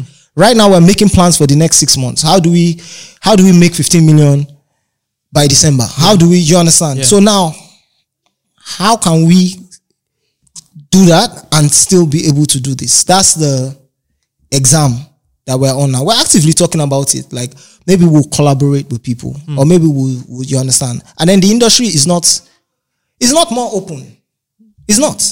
Hmm. It's still as polarized it's still as political it's still as you know as it ever was. It's just now social media is making every giving everybody the chance to to show who they want you all to think they are Mm. you get Virtual versions of themselves. of themselves so everybody thinks it's all love it's it's not off social media some of these guys are the most horrible selfish greedy people that you would ever meet Oh, you just describe who artists are. artists artists artists are selfish Yeah. but I would stand and say, with a few exceptions of people, greedy people that became artists, artists are not greedy. Artists want to create. I mean, artists, not, not me getting fired at FCMB hmm. and my guy owns a studio and I go to that studio and I'm seeing that, ah, Omo, these people, these people are making money and now auto tuning myself into an into into a career. Hmm. That's not an artist. I hmm. mean, an artist, a creative person. You pick a creative person and you know that okay, when I was twelve, I was writing poems. So when I, from poems I did this, and then from you understand, and It's not, the a, it's not a hustle. yeah, yeah, and the, you, the utopia is a Nigerian music industry that is run by people that have lived that life, that are creatives, that are creating ads. I mean, I I work with people in ad agencies. Look at Chuka. Hmm. Chuka, the reason why Chuka can sit down and make ads and create all these things is because Chuka is an MC. Hmm. Chuka is a creative. Do you understand? You know, one of my OGs, right, has a theory that the best copywriters have to be hip hop artists. Yeah. Because if you could string those words together And paint pictures. yeah, you could write In- in could write the 16 best bars. Yeah. if if you can say in this short one minute i want to tell the story of i want to i want to pass across this emotion or this feeling. Fam how won't you how won't you kill it? Hmm. But you cannot put chuka and now put somebody that studied something and whose idea of music is whatever is playing on radio at the time and does not watch Guy Ritchie movies hmm. and does not understand anything to come and create to create a copy that will be better than Dasuki. Hmm. It's not possible. So that's the thing. Imagine a- an industry that is run by creatives for creatives. You get that's why you know this independent route that most of these guys are, are going through. Yeah, I'm, I'm happy, but I'm still a bit, you know, worried because creatives need structure, and that is where we all fail. Hmm. Knighthouse, as a record label, hits their Achilles heel when we could not treat everything with a structure and like a business business. Hmm. We were creatives. We didn't care. Like if if I worked on a song and I see it on TV and my name is not on it, I don't care. Hmm. Because once that thing hits TV, I'm like, Finally. That's it for me. Like Yeah. you, you get. But the moment when it just starts going like, I'm like, oh man, I don't know. So a lot of artists, a lot of young artists suffer in my hands nowadays because I don't suffer fools. Hmm. I'm like, you don't have what to wear, it's up to your parents. Hmm. Do you understand? Like, why would you want a label to give you give you money to buy clothes? For real? I don't understand it. Do you get? Like, I, I don't get it. What you can't sleep in the studio. You go to a studio and work with a producer, and you don't have the producer's number when you leave the session. You don't even go there behind our backs just to vibe with him. You don't ask him that "Ah, when is um when is techno, when is your session with techno? I just want come vibe. You don't do that. You go and sit down and wait for me to pay another 250 grand for said producer so that you can go there like a boss and record and you guys record two songs and you tell me to promote one. Hmm. That's not going to happen. That's not how it works. You get, you need to be a creative. You understand? So a lot of those things, like, so that's why off that run that we had, off the record label run, because every other thing still works. If you go to Knighthouse today, there's still 10, 15 creatives that are working, new generation of people, hmm. Echo the Guru, you know, a lot of all these young cats still working and diverse, all these guys still working on music, blurred the lines of producer and artist and everything. I, I mean, I, I had to stop over at the studio today because one of my producers, um, Kent, is working with a girl that is a video vixen, but nobody's gonna take serious as an artist, but she's an amazing artist. So he's like, yo, yo, man. this- I'm like, I've infected you people. Look for a rich boy. Look for a G boy to do song with so that the guy will shoot video, your name will blow. You understand? But you guys are still running this thing like how we were running it. Yeah. Well, Yeah. all the best for you. When I want to come and record jingle, you see me here. You get so it's we are still doing that. Hmm. You know, with a new generation of artists. It's just that we we are not sacrificing ourselves at the altar of the Nigerian music industry just you know to compete with this person or that person. And at the end of the day, one day somebody will fight with somebody. You now be hearing the truth that oh the money came from this or Or that, yeah. or that. You get so It's good, man. We've done we've done cool three hours, man. Yo, yeah, we have, we have. I'm gonna leave. I'm gonna leave. You know, we. I'm, I, I want us to leave with one song, which Yeah. kind of personifies. You know, how I can characterize Knighthouse. Number Yeah. one. Number one, featuring rooftop MCs Sabar and Loose Kaynon. But that's what happens when you're number one. I ain't talking to fake radio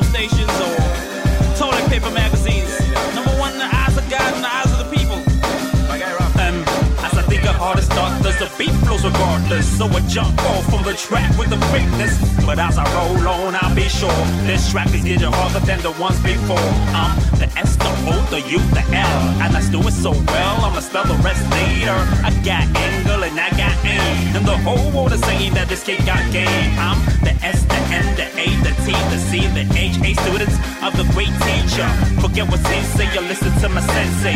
No matter what, I wanna stay where he stay. Game recognized, game is what I'm telling ya. Rooftop a night house with familiar. Since a Jehovah, we taking over your crew, your block, and your area. Been in this game for too long.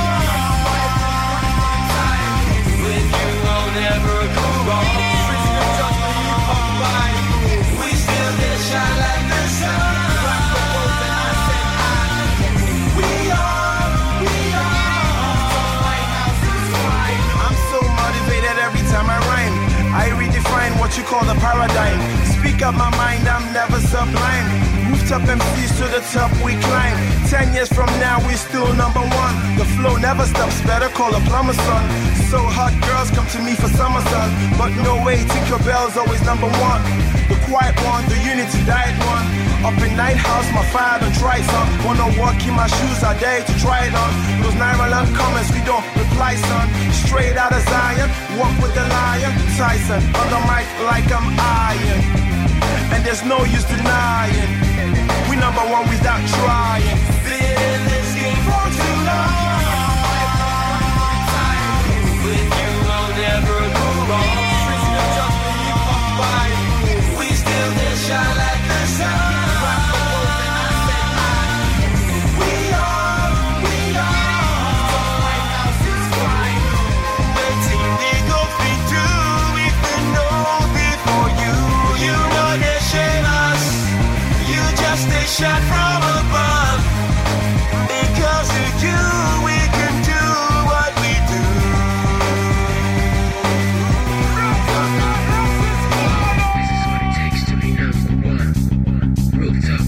There you have it, guys. Hope you enjoyed it. Don't forget to subscribe to a Music in Time podcast on Apple Podcasts, Google Podcasts, Spotify, or wherever you get your podcast. Rate and review it as well. Don't forget to share with friends and subscribe to our newsletter. You could find all the good links in the description below. And of course, follow us on all social media platforms. Thank you and catch you guys on the next episode.